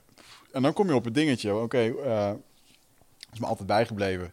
Eh, zorg dat je geen 110% uitgeeft, maar dat je 10% spaart. Hmm. Als je in die safe zone blijft, dan then you're good. Maar Ja. Luister, en als je het nodig hebt voor het onderhoud van je algemene leven, weet je wel, voor je levensstandaard. En je hebt er een beetje voor nodig om zo af en toe ook je sociale contacten te kunnen onderhouden. I, I get all that. Maar het is, eh, ja, net wat jij zegt, om dat dan te splurgen op vakanties en altijd de meest luxe dingen en kleding. En dat soort, ja, het is allemaal belangrijk voor je op die leeftijd. Maar hey, nogmaals, we zeiden het al, Ja. je was op dat moment ook nog niet helemaal volgroeid, volgens mij. Nee. Ja, dat zat ik van de week nog aan te denken, joh. Van die fuck, waar ik me druk over lag te maken, waar mijn geld aan uitging. T-shirtjes, nieuw t-shirt voor uitgaan, want ja, die andere had je al drie keer aangehad. En dat zocht er niet meer uit. En, eh Ken, je dit concept? Over t-shirts gesproken. Eh, toen, wist, toen voelde ik me voor het eerst in mijn leven oud. Toen iemand mij uitlegde wat de shirt before the shirt was. Dat is een concept uit, ik geloof, eh, een van die reality shows van die... ehm, eh, je weet wel, die veel te oranje Italianen Ja, uit... ja, ja. dat nou? Shore, weer? Jersey Jersey Shore. Ja, ja. daar, daar heb je dus blijkbaar de shirt before the shirt. Want de shirt is de main thing van de avond. Daar moet je in shinen. Dat is helemaal je ding. Dus je moet ook iets aan voordat dat shirt... Want dat doe je pas aan als je uitgaat. Maar dan moet ook een goed shirt zijn. Dus daar moet je ook over nadenken. Niet alleen je ene shirt vanavond, maar het shirt voor het shirt. Moeizaam, man, als je daar allemaal over... Nou, dat had ik dus ook. Dat ik, ik kan me niet voorstellen dat je daar nog druk om maakt. Nee, maar ja, toch deed ik dat ook. Als we naar een houseparty gingen, dan, joh, dan gingen we de weken van tevoren lag ik al te bedenken wat ik dan aanging. En, eh, Mm. Weet je waar ik wel heel veel geld aan uit heb gegeven toen ik jong was? Tafelvoetballen. Ja? Ja, Hoezo kost dat geld? Nou, omdat je er een euro in moest gooien. Oh ja. Of een gulden destijds. ja en ik wel denk dat als ik alle guldens die ik ooit in een apparaat zou hebben gegooid, eh, zou hebben gespaard, dan had ik wel twee van die machines kunnen kopen. Deutsche Meisters ook nog wel, denk ik. Ja, wij zaten we hadden thuis gewoon zo'n ding. Ja. Ja, maar dat, dat was niet echt tafelballen. Jij, jij draaide waarschijnlijk ook met het middenveld. Ja. Ja, en als hij via de zijkant ging, dan was het ook goed. Uh-huh. Ja, dat is geen tafelbal, vriend. Oké. Sorry. Eh, I hear, I hear. Hm. Ja, ik... ehm, eh, hoe kwamen we nou op tafelvoetbal? Omdat Oh ja, eh, waar we onze je centjes aan uitgaven toen we vroeger jong waren. Ja. Een hoop bullshit in ieder geval. Ik weet nog dat altijd het geld van die vakantiebaantje heb ik in de computer gestoken. Hm? Het, ik vertelde dat verhaal gisteren nog aan iemand. Dat ik, ik stond in een eh, gym waar vroeger een computerwinkel had gezeten. Waar ik mijn allereerste computer ooit nog een keer eh, gekocht heb. Bij Paradigit eh, Ja. Deventer. Bij elkaar gespaard met een 3D-kaart erin en zo. Hm. Dat is waar ik mijn geld aan uitgaf. twee weken geleden heb ik een nieuwe MacBook gekocht. Maar ik ga er wel een heel proces mee in. Hè? Ik heb zo'n Space Gray MacBook, fucking vet ding. Ja, MacBook Pro. dat is wel mooi. En dat doe ik dan echt, dat is voor mij echt een proces. Op een gegeven moment besluit ik van, nou, ik ga dat ding eh, doen. Misschien een leuk detail dat ik eh, eh, mijn vorige laptop had een MacBook Air. En toen, toen kwam ik net terug uit de jungle. Toen zat ik in Gro- Groningen op een boerderijtje te typen. En op een gegeven moment, ik zit te typen en er komt een zwarte vlek in mijn beeld. En echt een- van een centimeter. Ik denk, het pixels kapot. Dus ik ga kijken. En op een gegeven moment, die vlek die wordt groter, groter, groter. En die echt gewoon met, ja, met een minuut kwam er gewoon een centimeter bij. Ja. Dus terwijl dat gebeurt, denk ik, ik ga googlen wat hiermee aan de hand is. Dus ik zit te googlen van, hey, eh, eh, vlek wordt steeds groter. En allemaal van die mensen, ja, ik, eh, mijn vlek wordt steeds groter. En oh, kapot. Allemaal mensen, ja, pixels kapot, dit soort. Ik denk, ah, fuck. hè. En die vlek Mm. wordt groter en groter. En op een gegeven moment denk ik, denk, wat stinkt het hier, joh. Dus ik draai op een gegeven moment, ik klap mijn, mijn laptop dicht. Bleek dus dat ik een kaars achter mijn computer had, die op dat Apple-teken stond te branden. Stond gewoon letterlijk in mijn computer te fikken. En ehm, ja, uiteindelijk was het een vlek, die is wel weer weggetrokken. Maar ik had wel een soort lichtgevende flits-achtig ding in mijn beeld. Het Dus, zag er niet uit, man. Kon ik niet mee, eh, Onwerkbaar. www.watbenjedan.nl ja, I don't know. Dus, eh, maar dat is een weken proces, man. Dan ga ik lekker naar die winkel toe, ga ik lekker Ja. kijken, hou ik hem een keer vast. Dan kijk ik een keertje, ja, eh, kost toch weer wat geld. En dan uiteindelijk maak ik gewoon de beslissing. En dan maak ik daar een lekkere donderdag voor vrij. En ga ik lekker zo'n computer halen, weet je Mhm. wel. Helemaal relaxed. Dus ik, ik vind dat wel echt een beloning dan. Ik maak daar wel Ja. iets speciaals van. Ja, dat heb ik Ik ben ook geen, eh, ik geef geen geld uit aan onzin dingen. Ja, ik kan wel, ik kan wel heel veel geld uitgeven aan iets wat ik heel erg leuk vind. Bijvoorbeeld, ik zou, ik zou 10.000 euro aan een mammoetante uit kunnen geven, als Ja. ik het had. Ja, ja, ja, ja. Ehm, omdat ik dat een tof vind. Maar het is niet zo dat ik eh, naar de tankstation ga en dan maar even wat tijdschriftjes koop of dingetjes. Of, Ja. Het is wel grappig als je het hebt over mensen die geld uitgeven aan onzin. Dat dat, dat, zo, dat, dat is zo ongelooflijk subjectief. Maar als je kijkt waar, waar geld inderdaad heen gaat. Als ik kijk naar mijn eigen hobby's, die echt geld hebben gekost. Ik dacht van, nu achteraf, ik denk hè, waarom in godsnaam zoveel? Ehm, computers, sowieso. Nou, dat snap ik wel, want hardware is belangrijk. Daar zou ik nog steeds veel geld aan uitgeven. Dus dat is wel eentje, die, die snap ik wel. Maar daar, daar heeft wel wat geld heen gegaan. Maar dingen als, ja, ik ben echt een geek geweest, jongens. Fucking Magic the Gathering. Ken je dat? ja, dat Zo'n kaartspel met van die plaatjes erop. Mhm. Ja, oké. Kon je van die booster packjes kopen. Die kostten like 7 euro of zo. En er zaten dan 10 willekeurige kaartjes in. En dan eh, kon je die kaarten kon je, eh, weer aan je deck toevoegen. Hartstikke mooi. Maar kaarten die hadden een bepaalde waarde. In de zin van ze konden iets in het spelletje wat heel goed was of heel slecht. En als ze heel goed waren, dan werden ze ook wat waard. ja. En toen op een gegeven moment is er een hele bloeiende industrie op het internet ontstaan, waarbij je individuele kaarten gewoon kon kopen. En sommige kaarten, moet je je voorstellen, die, eh, in, in die spelletjes, die werden zo waardevol dat sommige, er is er één met name, dat is dan de Black Lotus, doet iets bijzonders, is 1200 euro per kaart. Wauw. Een stukje karton. En ik had op een gegeven moment een paar keer geluk in een paar van die booster decks. Ik had kaarten van 35 euro erin zitten. En het ding is, op een gegeven moment ga je zo'n dekje bouwen en dan heb je een specifieke kaart nodig om het af te maken. En dan, dan zie je zelf 10 euro voor een stuk karton uitgeven. Ja. En ehm, nou, ik ging daar op zich wel. ehm, ik was er wel fanatiek mee, maar niet zo fanatiek als een aantal vrienden van mij die ik daarin eh Nee. in, eh, bezig heb gezien. En dat ik echt dacht van ja, ik kan rekenen. Ik weet wat voor centjes hierheen eh, heen gaan. Dus dat is achteraf wel eentje. En de andere is paintball. Oh, ja. Ik heb natuurlijk heel fanatiek gepaintballed. En dat is ook echt zo'n eh, gear-happy eh, activiteit. Dus de spulletjes die je erbij hebt, die, die doen ertoe in het spel. Want als jij gewoon gaat paintballen, krijg je een huurmarker. Nou, dat is echt...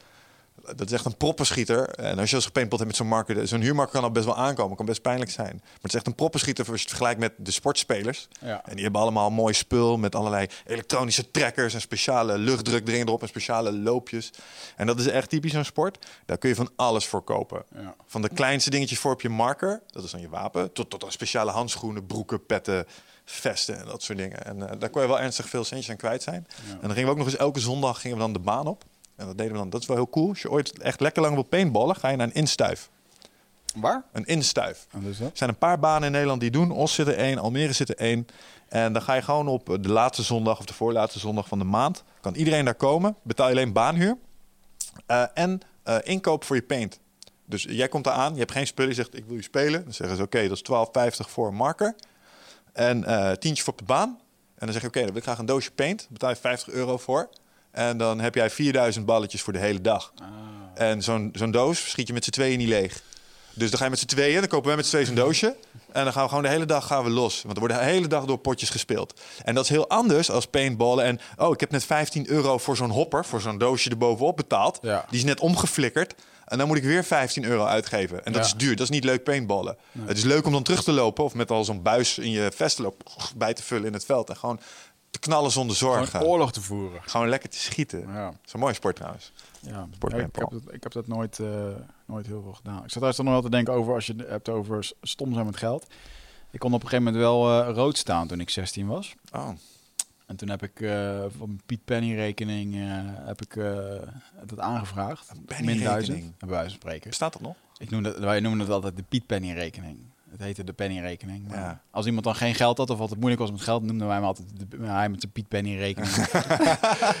en eh, eh, ik heb toen wel on- onwijs, ja, wat had ik toen? 1000 euro had ik toen eh, rood. Toen heb ik een DVD-speler gekocht en twee DVD's omdat, want DVD-spelers waren helemaal de shit. Ja. Jezus man, dat echt, weer het, weer het, weer het. Waarom heb ik hier geld aan uitgegeven? Waarom zoveel ook? En die min 1000, daar ben ik nooit meer overheen gekomen. In de zin van, dat het altijd op min 1000 De min staan. 1000, maar het was de min 1000 van de Piet Penny rekening. Dus Ja. toen betaalde je 0,2 euro per je, eh, rente. Je Kostte geen het reet. Nee. Dus die min 1000 was gewoon mijn nullijn geworden. Ah. En dat is echt jaren, nou, tot, aan mijn, eh, tot aan die baan bij die multinational, waar, eh, waar ik dat een keertje heb ingelost. En eh, nu ben ik helemaal allergisch tegen rood staan. Ja. En, eh, Ja, dat vind ik ook eh, moeilijk. De kredieten, bullshit, eh, nee, niet meer. Nee. Heb ik ook trouwens nooit gedaan, dat soort. eh, eh, ook, ook verbazend hoor, over van die programma's die dan eh, van die stelletjes helpen, die Anne- Annemarie van Gaal en zo. Ja, ja, ja. Ik weet nog wel een keertje een stelletje die dan hadden eh 150 euro geleend. Dus dan konden ze even met hun kindje voor een verjaardag naar de Efteling. Ja. Zo snel 1, 2, 3 bellen, je hebt krediet.nl-achtige constructie. En dan betaal je 25 euro administratiekosten, dan heb je meteen die 150 euro. En dan ja, de lage rente. 25 euro op 150 euro. Hij is al best wel een rentepercentage. Ja, dat is belachelijk. En dat snappen mensen dan niet. Hè? Oh ja, dat is dan ja, één keer eenmalig. Nee man. Ik vind dat soort diensten. eh, ik, ehm, ik snap waarom ze werken, maar ik denk dat, dat je eigenlijk dat soort diensten zou moeten verbieden. Ja. Of in ieder geval een soort financiële toets doen voordat je ermee in zee mag. Want ehm, zulke mensen komen alleen maar in de regen de drup als je daar eh, je geld gaat halen. Dat is het ene gat met de andere vullen. Nee, man, mijn broer heeft het ook gedaan, 10.000 euro geleend. En eh, eh, de meesten weten wel dat mijn broer wat psychische problemen had. En joh, geen idee hoe hij dat terug moet betalen of doen. En er zit zo jaren in de schuldsanering. Ja. Dit soort dingen. En vooral met die hoge rentes en zo. En dan, maar als ik dan kijk in die programma's ook. Van een gozer die op het punt staat om zijn baan te verliezen. Eh, zijn vrouw die niet werkt. En dan was het uiteindelijk van, joh, waarom ga jij dan niet werken? Aha. Toen bleef het stil. Wat zou je dan willen werken? Ja, ik zou wel graag in de kroeg willen werken. Oh, waarom werk je dan niet? Ja, ja, ik mag niet van hem, want dan kan ik een andere man eh, tegenkomen. Holy shit. Gewoon jaloezie. Jaloezie. gewoon je bent gewoon bang dat je Ja. blijft, bij je weggaat. En zelf eh, zit je gewoon al... maar eigenlijk zit je zelf... Je bent zo ongelukkig met jezelf... eh, dat je op de, je, je, baan gaat... Je gaat je baan verliezen, je verdient niet genoeg geld... Je kan niet voor je gezin zorgen. Je voelt jezelf eigenlijk gewoon zo ontzettend kut... dat je weet dat als je vrouw ergens in de kroeg staat te werken... en wel iemand tegenkomt die zich daar wel fijn voelt... potentieel die vrouw weg kan halen bij Ja, weet je. Dat is gewoon heel die gedachtegang die daarin meegaat. Het lijkt me vreselijk om zo over jezelf te moeten denken, jongen. Ja, ik heb trouwens wel, ik zet naar mijn camera te kijken. Ik zie er echt goed uit met deze achtergrond. ik Ja, zou ik ook over mezelf ik- zeggen. Deze achtergrond eh, ziet er erg goed uit. Want, eh, ik heb een soort lampje achter me. En, eh, Ja, nee, het is wel even de context is de volgende. We hadden de laatste, voorlaatste podcast hadden we gezegd. Ik weet trouwens niet of deze direct daarna uitkomt, want dat is twee keer alleen Mission en Wirret. Eh, maar hadden we gezegd, het is de laatste keer met die achtergrond. Dus we hebben er straks even een mooi papiertje achterweg gaan. ander dingetje. Vind Vertel. ik ook een mooie. Als het om gaat om geld. Ehm, mensen kunnen hele rare dingen doen omtrent geld. Ik moet even het verhaal terughalen, wat het nou precies was. Maar dit is echt een ding, jongen. Ehm, ja, dan weet ik het helemaal volgens mij halen. Iemand had eh, een nieuwe CD, een nieuwe CD-speler, wisselaar of ding nodig. Bij wijze van spreken, stel je Ja, voor. Ehm, ik zeg, joh Mick, ik heb een, een nieuwe CD-speler nodig. Ik heb dat gezien op Marktplaats. Wil jij dat voor mij regelen? Zoiets was het verhaal geweest. Mhm. Jij koopt vervolgens een of ander eh, elektronisch ding van Sony. En zegt, hey Wigert, ik heb hem voor jou gekocht. Hier heb je hem. Ja, ik ben blij. Nou, top. Hey, je beste vrienden, dingen en dat. Vervolgens gaat hij kapot. Mhm. Kan, op Marktplaats gekocht. Dus die gozer belt op van, hey, ik heb die, eh, dat ding voor jou gekocht. Maar hij is kapot. Hoe kan dat? Die jongen komt langs. En die zegt gewoon, deze is helemaal niet van mij. En we gaan vervolgens op onderzoek uit. En het blijkt gewoon dat jij het ding wat gekocht is op Marktplaats... heb je voor jezelf gehouden. En je hebt die van jou, de oude, aan mij gegeven. Ja. Oh. Met de wetenschap dat, eh, dat jij daardoor een nieuwere, betere had. En Wigert weet het toch niet. En gewoon goede vrienden van elkaar. Hè? Oh shit. Dit verhaal heb ik ooit een keer gehoord van iemand. Ik weet niet van wie. Maar dat, en, en dan gewoon voor een paar honderd... Voor die, voor die vijf tientjes, weet ik ja, veel wat. maar dude, je had het net over erfenissen en zo, hè? Ehm, als het om geld gaat, Hmm. ja, dan worden mensen echt raar, jongen. Eh, wij hebben best wel eens... eh, bij de familie viel het wel mee. Maar ik heb wel eens van dichtbij gezien dat het in, eh, in families echt aanging... Ja. omdat er gezeik was om de erfenis. Ja. Ik heb, ik heb het overlijden van mijn moeder meegemaakt. Daar hebben we ook erfenis hadden we mee te maken. En ik kan me niet voorstellen dat mijn zusje en ik elkaar nooit meer zouden spreken omdat zij ze bijvoorbeeld zou vinden dat eh, de auto van mama zoveel waard was. En dat zij daar dus ook nog zoveel van zou moeten krijgen. Want jij had die auto mogen hebben. Weet je, dit zijn, dit zijn dingen die gebeuren. In ja, je gaan families kapot op hoor. en dat ik echt denk van, ik, kan- ik kan het me niet voorstellen. Dat, want ik zou dan, dat is het met dat geld gewoon niet waard. Weet je, dan zeg ik, ja, houd die auto alsjeblieft. Als jij daar stress van hebt, doe je ding. Ehm, maar voor sommige mensen is dat speel dus zo belangrijk dat ze dus bereid zijn om ten oorlog te gaan, zeg maar, met hun naaste geliefde familie, Mhm. om er iets meer van te hebben. En, zich dan, en ik stel me dan altijd voor hoe dat dan gaat als het dan achter de rug is. Hè? Het is zondagavond, de ruzie is geweest, je hebt dat geld op je rekening staan. Zit je dan echt zo, nou, dat heb ik, eh, heb ik mooi voor elkaar, hè? Want eh, ja, ze probeerden me een oor aan te naaien of zo. Weet je wel, zoiets Ja. stel ik me dan voor. Dan, Nou, dan, je- dan zit je in jezelf, In je slachtofferrol. ik snap dat niet. Je voelt jezelf zielig of denkt dat je tekort komt. En het is een hele, ah, het, is een hele, het is ook een hele grappige hierin. Ehm, wat is de eh, psycho- psychologische crux? En ik zou dit bijvoorbeeld als een keertje met een, met een, eh, eh, met een Jan Geurts willen eh, bespreken over hoe hij erover denkt. Maar ook met een, eh, eh, hoe heet hij nou, Mark, eh, Mark van Vught. Mhm. Het fenomeen voordringen. Waarom dringt iemand voor? Sommige Oh, mensen hebben dat, hè? die onwijze drang. Is dat een, eh, een soort ding dat je, niet dat je niet belangrijk genoeg gevonden wordt? Of dat je... Ik eerst. Het is ik eerst. Ja? Ja, het is een ik eerst mentaliteit. Het is een angst om tekort te komen. Ja. Ik, eh, de- de- weet je waar je mij mee over de zij krijgt als je dit zegt, voordringen? Als we bij, ik ben met de OV gegaan. Ik word nu nog pissig als ik aan denk. Als je bij mij bij de trein staat en je staat naast mij, achter mij en je gaat voordringen, zodat jij een beter plekje hebt. Ja, ja, ja, ja, ja. Dan ben ik in staat om je gewoon daar te plekken gewoon out te choken. daar kan ik niet tegen. Zeker niet als je ook nog mij aan de kant duwt. Of misschien zelfs wel drinken uit mijn hand duwt. Dat is wel eens gebeurd. Ja, ja, ja. Snap je? Ik snap het niet. Je kan gewoon rustig even wachten. Je kwam net iets later. Jammer joh. Maar er zijn mensen die zijn zo bang dat zij minder krijgen of niet genoeg. Of eh, de, een mild ongemak moeten doorstaan. Ja, zeg maar. De urgentie dat ze... Wat is de urgentie dat je bij een bakkerij staat waar tien mensen staan en je gewoon fucking scheid hebt aan die tien mensen en gewoon het probeert? Ja. En waarbij tien mensen, waarvan de zeven die kijken en die denken van nou... dit Ik ga er niet moeilijk over doen. in. Ja. Maar als je weer het op een goede dag hebt. Ik zat, gi- gisteren gebeurde het mij nog op Schiphol. Drong ook iemand voor. En Toen, eh, kan ik gelukkig zeggen dat ik daarin ben gegroeid. Maar er ging even in mij door van... Oké. Dit is het moment... eh eh, dat was een mooi bijgeluid trouwens. Op mijn flesje. Ehm, dit is het moment waarbij ik echt gewoon nu even lekker had willen zeggen van... Hey gast, wat denk je ervan? En dan gewoon... Wat doe je? Dan, ja, wat doe je? Fuck, ga gewoon terug het raam staan, weet je. En ja, je wint er helemaal niks mee. Maar het is wel even lekker fucking lekker om gewoon even, Even je te laten even te gelden. laten gelden, ja. Dat is grappig dat je dat zegt, want dat herken ik wel, dat spanningsveld. Dat je een soort onrecht ziet. Wie denk jij dat je bent, Ja, en motherfucker? ik ga wel even Ja. vertellen aan jou dat. En, en omdat je die dynamiek niet wil, zeg je niks. Ja, maar, het is, Maar eigenlijk moet je er wat van zeggen, vind ik. ja, maar deze meneer die denkt zo erg aan zichzelf... waardoor jij je niet gerespecteerd voelt... en voelt dat je moet zeggen, Ja. motherfucker... je gaat nu achteraan die rij zitten, anders trap ik je daar naar achter. Juist. En dat, dat is dan ook weer de volgende stap, dat je dat dan gaat dreigen van... Want, eh, ja... Want als hij niet naar je. Want wat, wat, wat is het al als zeker hij toekomst? Hij laat zich ook gelden. En dan sta je Ja. ineens tegenover een andere man. Die ook eh, zeg maar mentaal geen centimeter naar achter wil. En nou wordt het ineens een, een wilwedstrijdje. En dan sta je neus aan neus. En ja, wat ga je doen dan? Fysiek escaleren? Weet je wel? Nee, natuurlijk niet.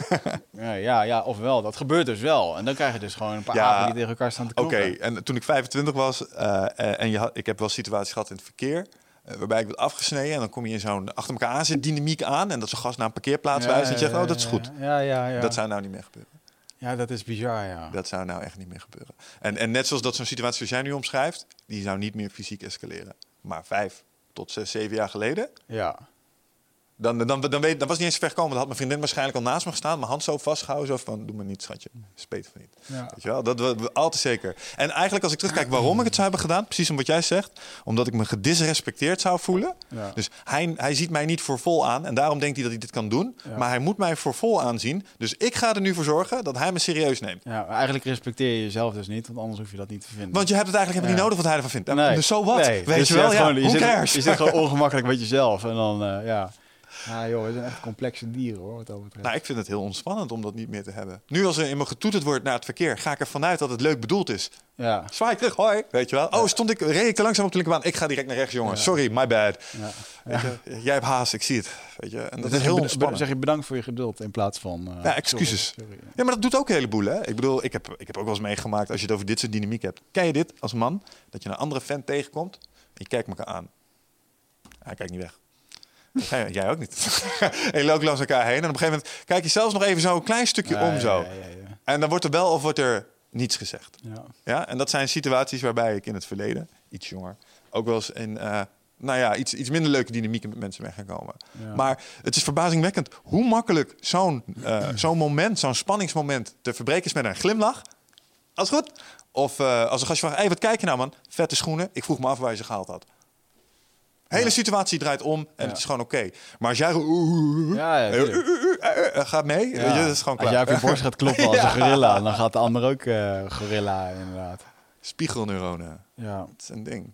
um, we're complicated. Ja, klopt. Hoe kwam je op? I don't know. Iets met geldingdrang en geld of zo. Oh nee, de, de, de psychologie van vorderingen, dat was het. eh. Voordringen, ja. Ja. is een mooi, eh, een mooi fenomeen inderdaad. En ja. niet tekort willen komen, dat was het. Ja, Zo en dat geld, erfenissen, dat soort dingen. Mm. Dat, mm. Ja, ik denk dat dat echt een stukje, ehm, en daar hebben we het meer over gehad, maar dat is echt nog een stukje hardware van vroeger, man. Dat is echt evolutionaire bagage. Tekortkomen. Tekortkomen, schaarste. Weten, weten dat er ook tijden zijn dat er geen eten is. Jouw lichaam, eh, daar hebben we het ook wel meer over gehad. Waarom slaat je lichaam vet op? Ja. Omdat het ervan uitgaat dat het soms niet is. Mhm. That, that's it, snap je? En, en, dat, en, en denken dat dat niets doet met je psyche. Ja. Ja, dat vind ik ook nog wel een goeie. Als je gaat over tekortkomen. Van, eh, heb je... Z- Zelfs ik, hè, ik in mijn situatie bij, waarbij ik echt geen geld had.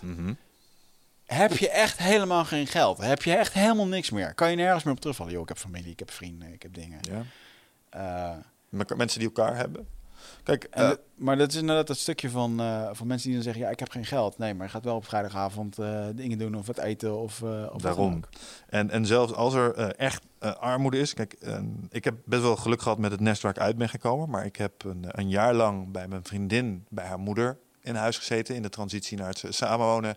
Eh, toen het echt heel slecht ging met mijn moeders alcoholisme en mij in huis, zeg maar. Wij Ja. konden op 19-jarige leeftijd kon je Michel en zijn alcoholistische moeder niet in huis zetten. Dat Nee. werd oorlog. Dus heb ik een tijdje bekken uit geweest. En toen heb ik bij die mensen in huis mogen wonen. Maar haar, haar moeder was ook verpleegkundige, had ook geen voltijdsalaris, twee opgegroeide kinderen, alleenstaand ook. En die hadden soms echt eh, dan. En dan ben je 19, dan heb je honger. En dan ben je in de groei. En je bent gewend dat er thuis altijd brood is, altijd alles. En dan sta je ineens naar een lege koelkast te kijken. Ja. Waar alleen een potje mayo staat. Ja, wil je anders een broodje mayo?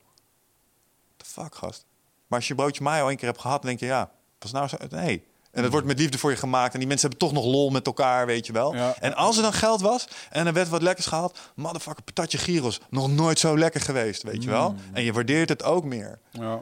En ik wil niet weten wat voor stress die moeder achter de scherm heeft gehad, want ik was te jong om dat te zien en te waarderen. Maar tegelijkertijd heb ik wel gezien dat je met, als je slim met je centjes omgaat, dat je er best wel iets van kan maken. Ja. En dat kleine dingen plots een feestmaal kunnen worden.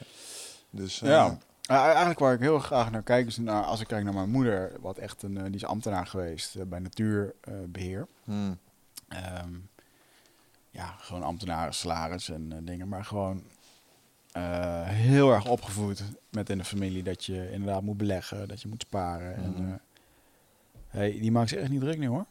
En eh, die heeft gewoon een average baan gehad. En eh, ehm, was wel hoog opgeleid, maar hey, als je ambtenaar wordt, dan is er een max gewoon. mhm. En eh ja, dus nu lekker met pensioen en heeft gewoon de zaken goed voor elkaar. Eh, door heel veel te sparen, door zuinig te zijn, door niet te doen. En, eh, ja, gezond financieel beleid te voeren. Ja. Het, is, eh, het was vroeger heel gebruikelijk om, om tenminste 100.000 euro te sparen als zijnde een gezin. Mm, Dat is een soort norm. ja. En ik, nou ja, ik kan niet bij iedereen in de portemonnee kijken, maar ik denk dat een boel van mijn leeftijdsgenoten moeite hebben om zoveel spaargeld bij elkaar te leggen. ja, ik zat er laatst aan te denken. Nu zijn we natuurlijk lekker bezig met die ayahuasca-ceremonies te organiseren. Mensen moeten drie maanden of drie dagen aanwezig zijn, kosten 500 euro. En eh, ik geef helemaal niet veel uit. Aan mijn e- ik geef geld uit aan eten, biologisch eten en zo, en, maar eigenlijk verder helemaal niks. En dus voor mij zijn dit soort dingen, ja, ga ik een keertje naar een seminar voor 500 euro of doe een keer dit of zo. Dus, Ja. Dat is heel normaal. Maar eh, ja, we hadden het erover, inderdaad. Gewoon even 500 euro extra. Dat is voor sommige mensen een vakantie van ja, een jaar, man, dat is wel. echt gewoon, eh, dat kan niet. Nee. Nee, en eh, dat is. ehm, ja, tegelijkertijd snap ik misschien ook wel dat daar zo af en toe dan dat soort opmerkingen of dat spanningsveld vandaan komt met mensen die dan naar je lezing naar je toe komen. Mm. Die, die wel zien dat enerzijds een soort. eh, ja, het, het is medicijn, weet je wel. Het ligt in het verschiet. Alleen, fuck, er zit een prijskaartje aan. En ja nou is het ineens commercieel of zo. En eh, dat voelt misschien een beetje wrang, omdat je er wel heel graag. Maar jij kan het echt niet missen op dat moment. Nee. En, en da- da- da- daar raak je wel weer de relatie van bijvoorbeeld die meneer die die heeft met geld. Want hoe komt het dat hij in die situatie is gekomen? Maar ja. ik snap dat het zich desondanks op die manier soms dan eh, manifesteert. Ja, Ah, Dit is sowieso maar een tijdelijk verhaal, jongen, nog. Dit, deze stress waar we het nu over hebben. Ik geloof Zeker. dat echt. Hoe bedoel je dat? Nou, we zouden hier vandaag zitten. Ja, twee. we zouden hier vandaag eigenlijk zitten met Jury van Geest. Oh, en een van de dingen die, we op, die ik op papier had staan om met hem over te praten. We Dat hebben die toen ook met Janneke over. Dat die geld aan ons gaf. Nou, de- bijna. Basisinkomen. Ja. Over niet al te lange tijd gaan jij en ik waarschijnlijk, dat is het idee, Krijgen we duizend euro. krijgen 2.000, 3.000 euro. Waar het vandaan komt, ja, de, de surplus die eh, de grote machine die onze economie heet nu genereert. Hè, door automatisering en dat soort dingen zou dat uit moeten kunnen. Nou, daar hadden we een hele podcast over willen hebben. Maar dat hele monetaire systeem zoals we het nu eigenlijk ook kennen, Hmm. het zou maar zo kunnen zijn dat dat over nu en niet al te lange tijd eh, in een compleet andere vorm dan misschien wel, maar veel minder belangrijk is als, als dat het nu is. En dat voor een heleboel mensen die stress waar we het over hebben van schaarste, eh, dat die gewoon aanzienlijk minder is. Aan de andere kant vraag ik me af wat er gebeurt als je mensen die nu al in de zorg zitten 2000 euro per maand erbij geeft, of dat hun probleem oplost.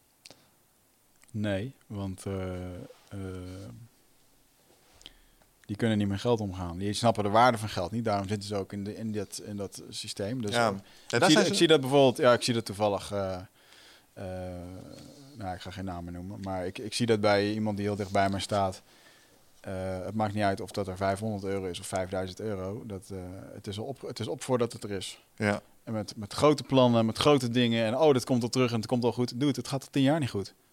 Eh, wat wil je, weet je? Dit, je hebt, nu, nu je dit gewoon zegt, hoor ik ook gewoon dat dit niet klopt. Ja. En eh, ja, nee, ik ga dit voorbeeld niet noemen. Het is wel een, het is wel een hilarisch voorbeeld. Maar, Beter van niet. nee, nee, Oké. eh, maar in ieder geval gewoon, gewoon niet goed in kunnen schatten. Hè? Dat, en- niet nadenken over een bedrijf. Of over een, dan doe ik dit wel eventjes. Want die, die zegt dat hij zoveel per uur verkoopt en zoveel doet. Nee, Doe het, maak even een rekensom. Dit. Eh, ik, ik kan het wel ergens. Het ging over eh, ijs verkopen. Oké. Dat was een goede handel. Ja. En ja, die en die had gehoord. eh, die, die verkoopt in Amsterdam 1400 bolletjes per uur. Per uur. En ik was, eh ik was eh, hammered stoned thuis toen ik dit ja. zat lekker, lekker te smoken. En toen ik dit las en ik, ik zat en gewoon in mijn stonedheid zat ik te rekenen. 1400 eh, gedeeld door 60. Ja, Drie, drie bolletjes per seconde. Dat is best veel. Dat is best wat. dus eh, ik echt gewoon doe het. eh, ja, ik heb het even uit te rekenen voor je, maar dit is gewoon, het gaat gewoon niet werken, weet je wel. Waar heb je het over? En dan krijg je gewoon een appje terug. Ja, dat is niet waar, want er zijn ook, er zijn ook scholen die in één keer heel veel ijsjes kopen. Ja, oké. ook- Ja, true. Ja, Gemiddeld genomen per misschien uur. wel. Kom op zeg.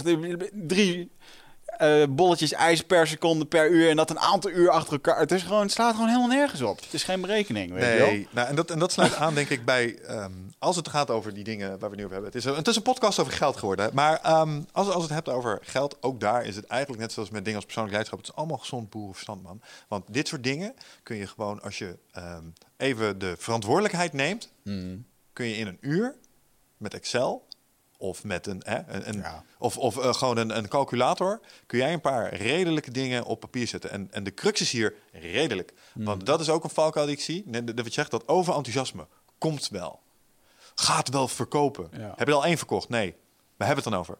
Zou, zou je niet eens kijken of je eerst tien mensen kunt vinden die het kunnen kopen? En als die ja hebben gezegd, dan zou je eventueel iets kunnen doen. Ja. En omgekeerd geldt hetzelfde voor... ehm, ja, ik, eh, ik hou geen geld over. Nou, wat jij al zei. Heb je al eens op een rijtje gezet wat er binnenkomt? ja. Heb je al op een rijtje gezet wat er uitgaat? Heb wel En- over nagedacht hoe je meer kan verdienen. Ja, en als, er dan inderdaad, als je dan inderdaad ziet dat daar iemand op de bank zit... en die kan geld verdienen. Al is het maar Uberen, man. Als je een auto hebt, kun je al... Ja. Ik hoorde laatst dat je zelfs, net zoals dat je je huis kunt verhuren... kun je je auto een Ja, soort van. Airbnb. Zeker, ja. Dus je kan van alles tegenwoordig een soort van mini-asset maken. Ja. Ja, en ik zat laatst weer eventjes het oude zooi te verkopen op Marktplaats. Joh, eh, en die Gary Vee zegt dat ook altijd. Want die heeft zijn knaken eerst verdiend met de baseballcards op eBay. Ja, ga naar ja, ja, ja. rommelmarktjes. Als je daar, of ga naar, ga, ga naar van die one dollar winkels. Waar je voor eh 50 cent en een van de restpartij shampoo kan kopen. Die voor 1,50 in de winkel staat. En als jij het ergens voor 1 euro kan verkopen, heb je al de dubbele eh, winst. Weet je? ja. En dat is het, gewoon, gewoon grinden ermee. En eh, ja, ik, vond- dat vind ik, vind ik nog steeds leuk hoor, op, eh, op Marktplaats, handeltjes en zo. En ik had vroeger ook een evenementenbureau, Juice Events. Dat was mijn eerste bedrijfje. Ik heb de website nog gebouwd. En, eh, ja, je hebt de website gemaakt, ja. En eh, dat was hilarisch voor de mensen die... ik had toen een visitekaartje laten maken. Dat had ik ooit gekregen van de CEO van Tool to Handle, Ja. Mark- Appie. Appie. En die, had, eh, die ging toen ook met Pride Japan van allerlei dingen doen. En die had toen mij toen een visitekaartje gegeven. Toen dacht ik, wauw, dit is vet. En er stond CEO op. Ja. Ik ga het gewoon precies zo na laten maken. Dus toen heeft iemand anders dat nagemaakt. En, eh, maar er moesten dingen op. Eh, en toen had ik daar gewoon als office het adres van mijn moeder in Hees, weet je wel. Als e-mailadres stond er Wigert Meerman het Hotmail. en ehm, eh, een 06-nummertje erbij en, en CEO van kantoor bij mijn moeder, Ja. weet je. Ja, en daarmee, eh, dat vond ik helemaal fantastisch, jongen, om dat op die manier zo te doen. Maar kom er nou weer op, op het, ehm Deze tangent. eh, Ik weet het niet. op de Juice Events. Eh, hoe kwam ik daar Ja, daar nou? was je ook mee aan het. Nee, wat was nou? was We kwamen nou hier van? IJsco dingetjes opschrijven. Kosten-batenanalyse. Oh ja, op een Heb je al moment twee verkocht? ja, ik was een evenementenbureau. Toen dacht ik op een gegeven moment, ja, als een evenementenbureau moet je natuurlijk ook gewoon wel eens interieur kunnen eh, kopen. Ja, Dus ik heb toen met eh, die KVK-inschrijving ben ik naar een bedrijf gegaan waar je eh, kleine meubels, interieur kon kopen. En dan zei ik gewoon van, joh, ik moet gewoon een stand inrichten voor een bedrijf. Mag ik hier met deze pas inkopen? Mhm. En er zijn allemaal bedrijven die leggen daar dan allemaal spullen in. Speciaal, zodat meubelwinkels daarheen kunnen kopen en gewoon groot inkopen kunnen doen voor hun Oké. winkel. ja. Dus ik had gewoon spullen die eh de helft, ja, gewoon lampen en dat soort shit. En Boe- dit Boeddha-beeld, hier staat, Ja, daar heb ik er drie van gekocht. Voor 60 euro. Ik gewoon verkocht op Marktplaats voor 150 euro, weet je. Maar dan Ja, ging, maar- dan reed ik dus gewoon... Terwijl ik, ter- dit was het, dit is nog het mooiste. Terwijl ik een ton per jaar verdiende, reed ik nog naar, eh, met mijn Audi'tje, hup, daar naartoe. Dan haalde ik drie van die Boeddha-beelden, omdat ik het gewoon... Ik vond het lachen, man, dat handelen via Marktplaats en ja maar dat, dan, dan merk je ook dat daar, eh, zeg maar, het, het, eh, het ging niet eens waarschijnlijk om het centjes. Het is het leuk vinden om, Ja. zeg maar, aan het systeem iets te onttrekken door het soort een spelletje ervan te maken. Ja, handeltjes. Ja, ja, handeltjes. Dat is ook leuk. Ja, en, eh, en ook van die, eh, van die, van die witte eh, lampen of eh, plantenbakken die dan Mhm. licht gaven en zo. Ah, van ja. Elho was dat, een of ander duur merk. En die kocht ik dan daarop en dan, joh, dan reed ik gewoon, mensen kwamen dat gaan halen van uh, ver af. Nou, ik Ja. vijf tientjes of tientjes. Ja. Ja, maar het is hoe Nutrofit gestart is, jongen. Hè? Het is hoe Nutrofit gestart is in principe. Ja. ja, weet je nog dat die eerste bestelling ging? Dat was Nou ja. ook een grap, jongen. Dat jij toen wel even een websiteje zou bouwen. Mixfight En- hebben we toen vanuit Mixfight nog gedaan. Ja, op een of ander adres wat niet eens echt een had nog geen domeinnaam en zo ook, volgens mij nog. Hm? Stond, stond dat echt op nutrofit.nl al? Nog niet volgens We hadden. Nutrofit.nl hadden we geclaimd. We wisten dat we iets met supplementen wilden doen. Ik had Mixfight.nl als een platform, zeg maar, waar Ja. we potentieel wel iets aan promotie konden doen en dat soort dingen. Dus dat, eh, dat, dat hielp allemaal wel. Ja. Maar hoe we in eerste instantie erbij zijn gekomen, zoals ik het verhaal aan vaak vertel, is dat wij wilden Alpha Brain hebben. Ja. En hosselaars als we waren, eh, vonden we 50 euro per potje vonden we te duur, want verzendkosten. Dus Ja. hey, als jij er naar 10 koopt en ik koop er 10, verkopen we er ieders 5 op de gym. En dan, eh, kun je, dan kun je iets goedkoper die potjes krijgen. ja. Met als gevolg dat ze bij Onne dachten, oh, die gaan vast een winkeltje openen. En wij dus de resellerlijst eh, kregen. En we dachten, hey, Ja. wij kunnen rekenen, zeg maar. Hier, hier zit gewoon een, een solide businessmodel achter. Ja. Hier kunnen we samen, iets wat we altijd al wilden, hier kunnen we samen iets starten. Mm.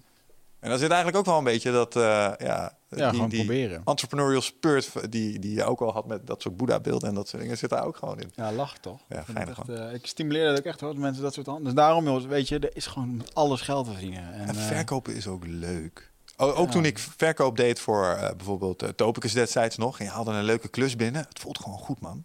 Het is gewoon, Ja. het is gewoon leuk. Ja. En dan- ook al is het, zijn de centjes dan niet eens direct voor jou. Het is gewoon leuk om ja. te winnen in dat spelletje. Of zo, voelt dat, het. het is niet voor iedereen. Het verkopen en het, het handelen. En eh, ik moet ook af en toe lachen met eh, eh, mensen die niet.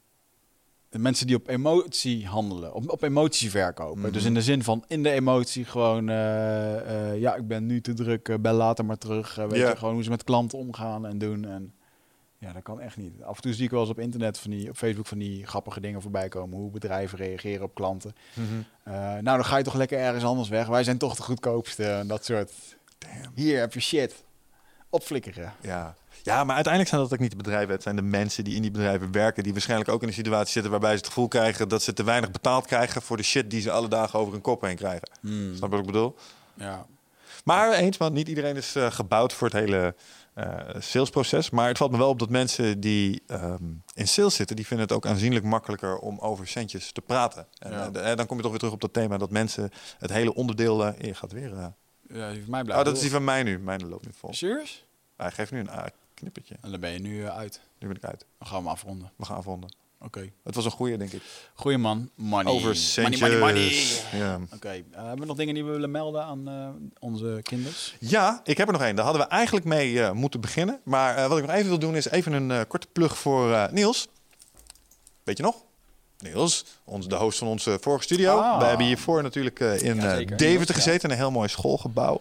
En eh, wij zijn daar geholpen door Niels.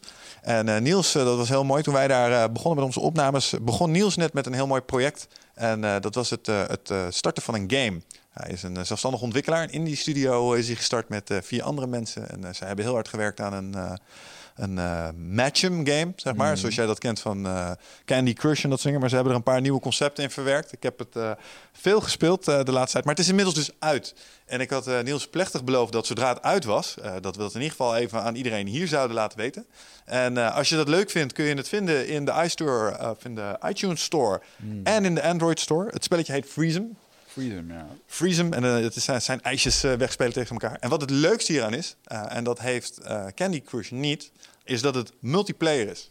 Dus jij en ik kunnen het tegen elkaar spelen. En als ik iets doe, zeg maar, eh, en ik scoor veel punten, dan kan ik jou daar potentieel mee eh, voor de voeten lopen.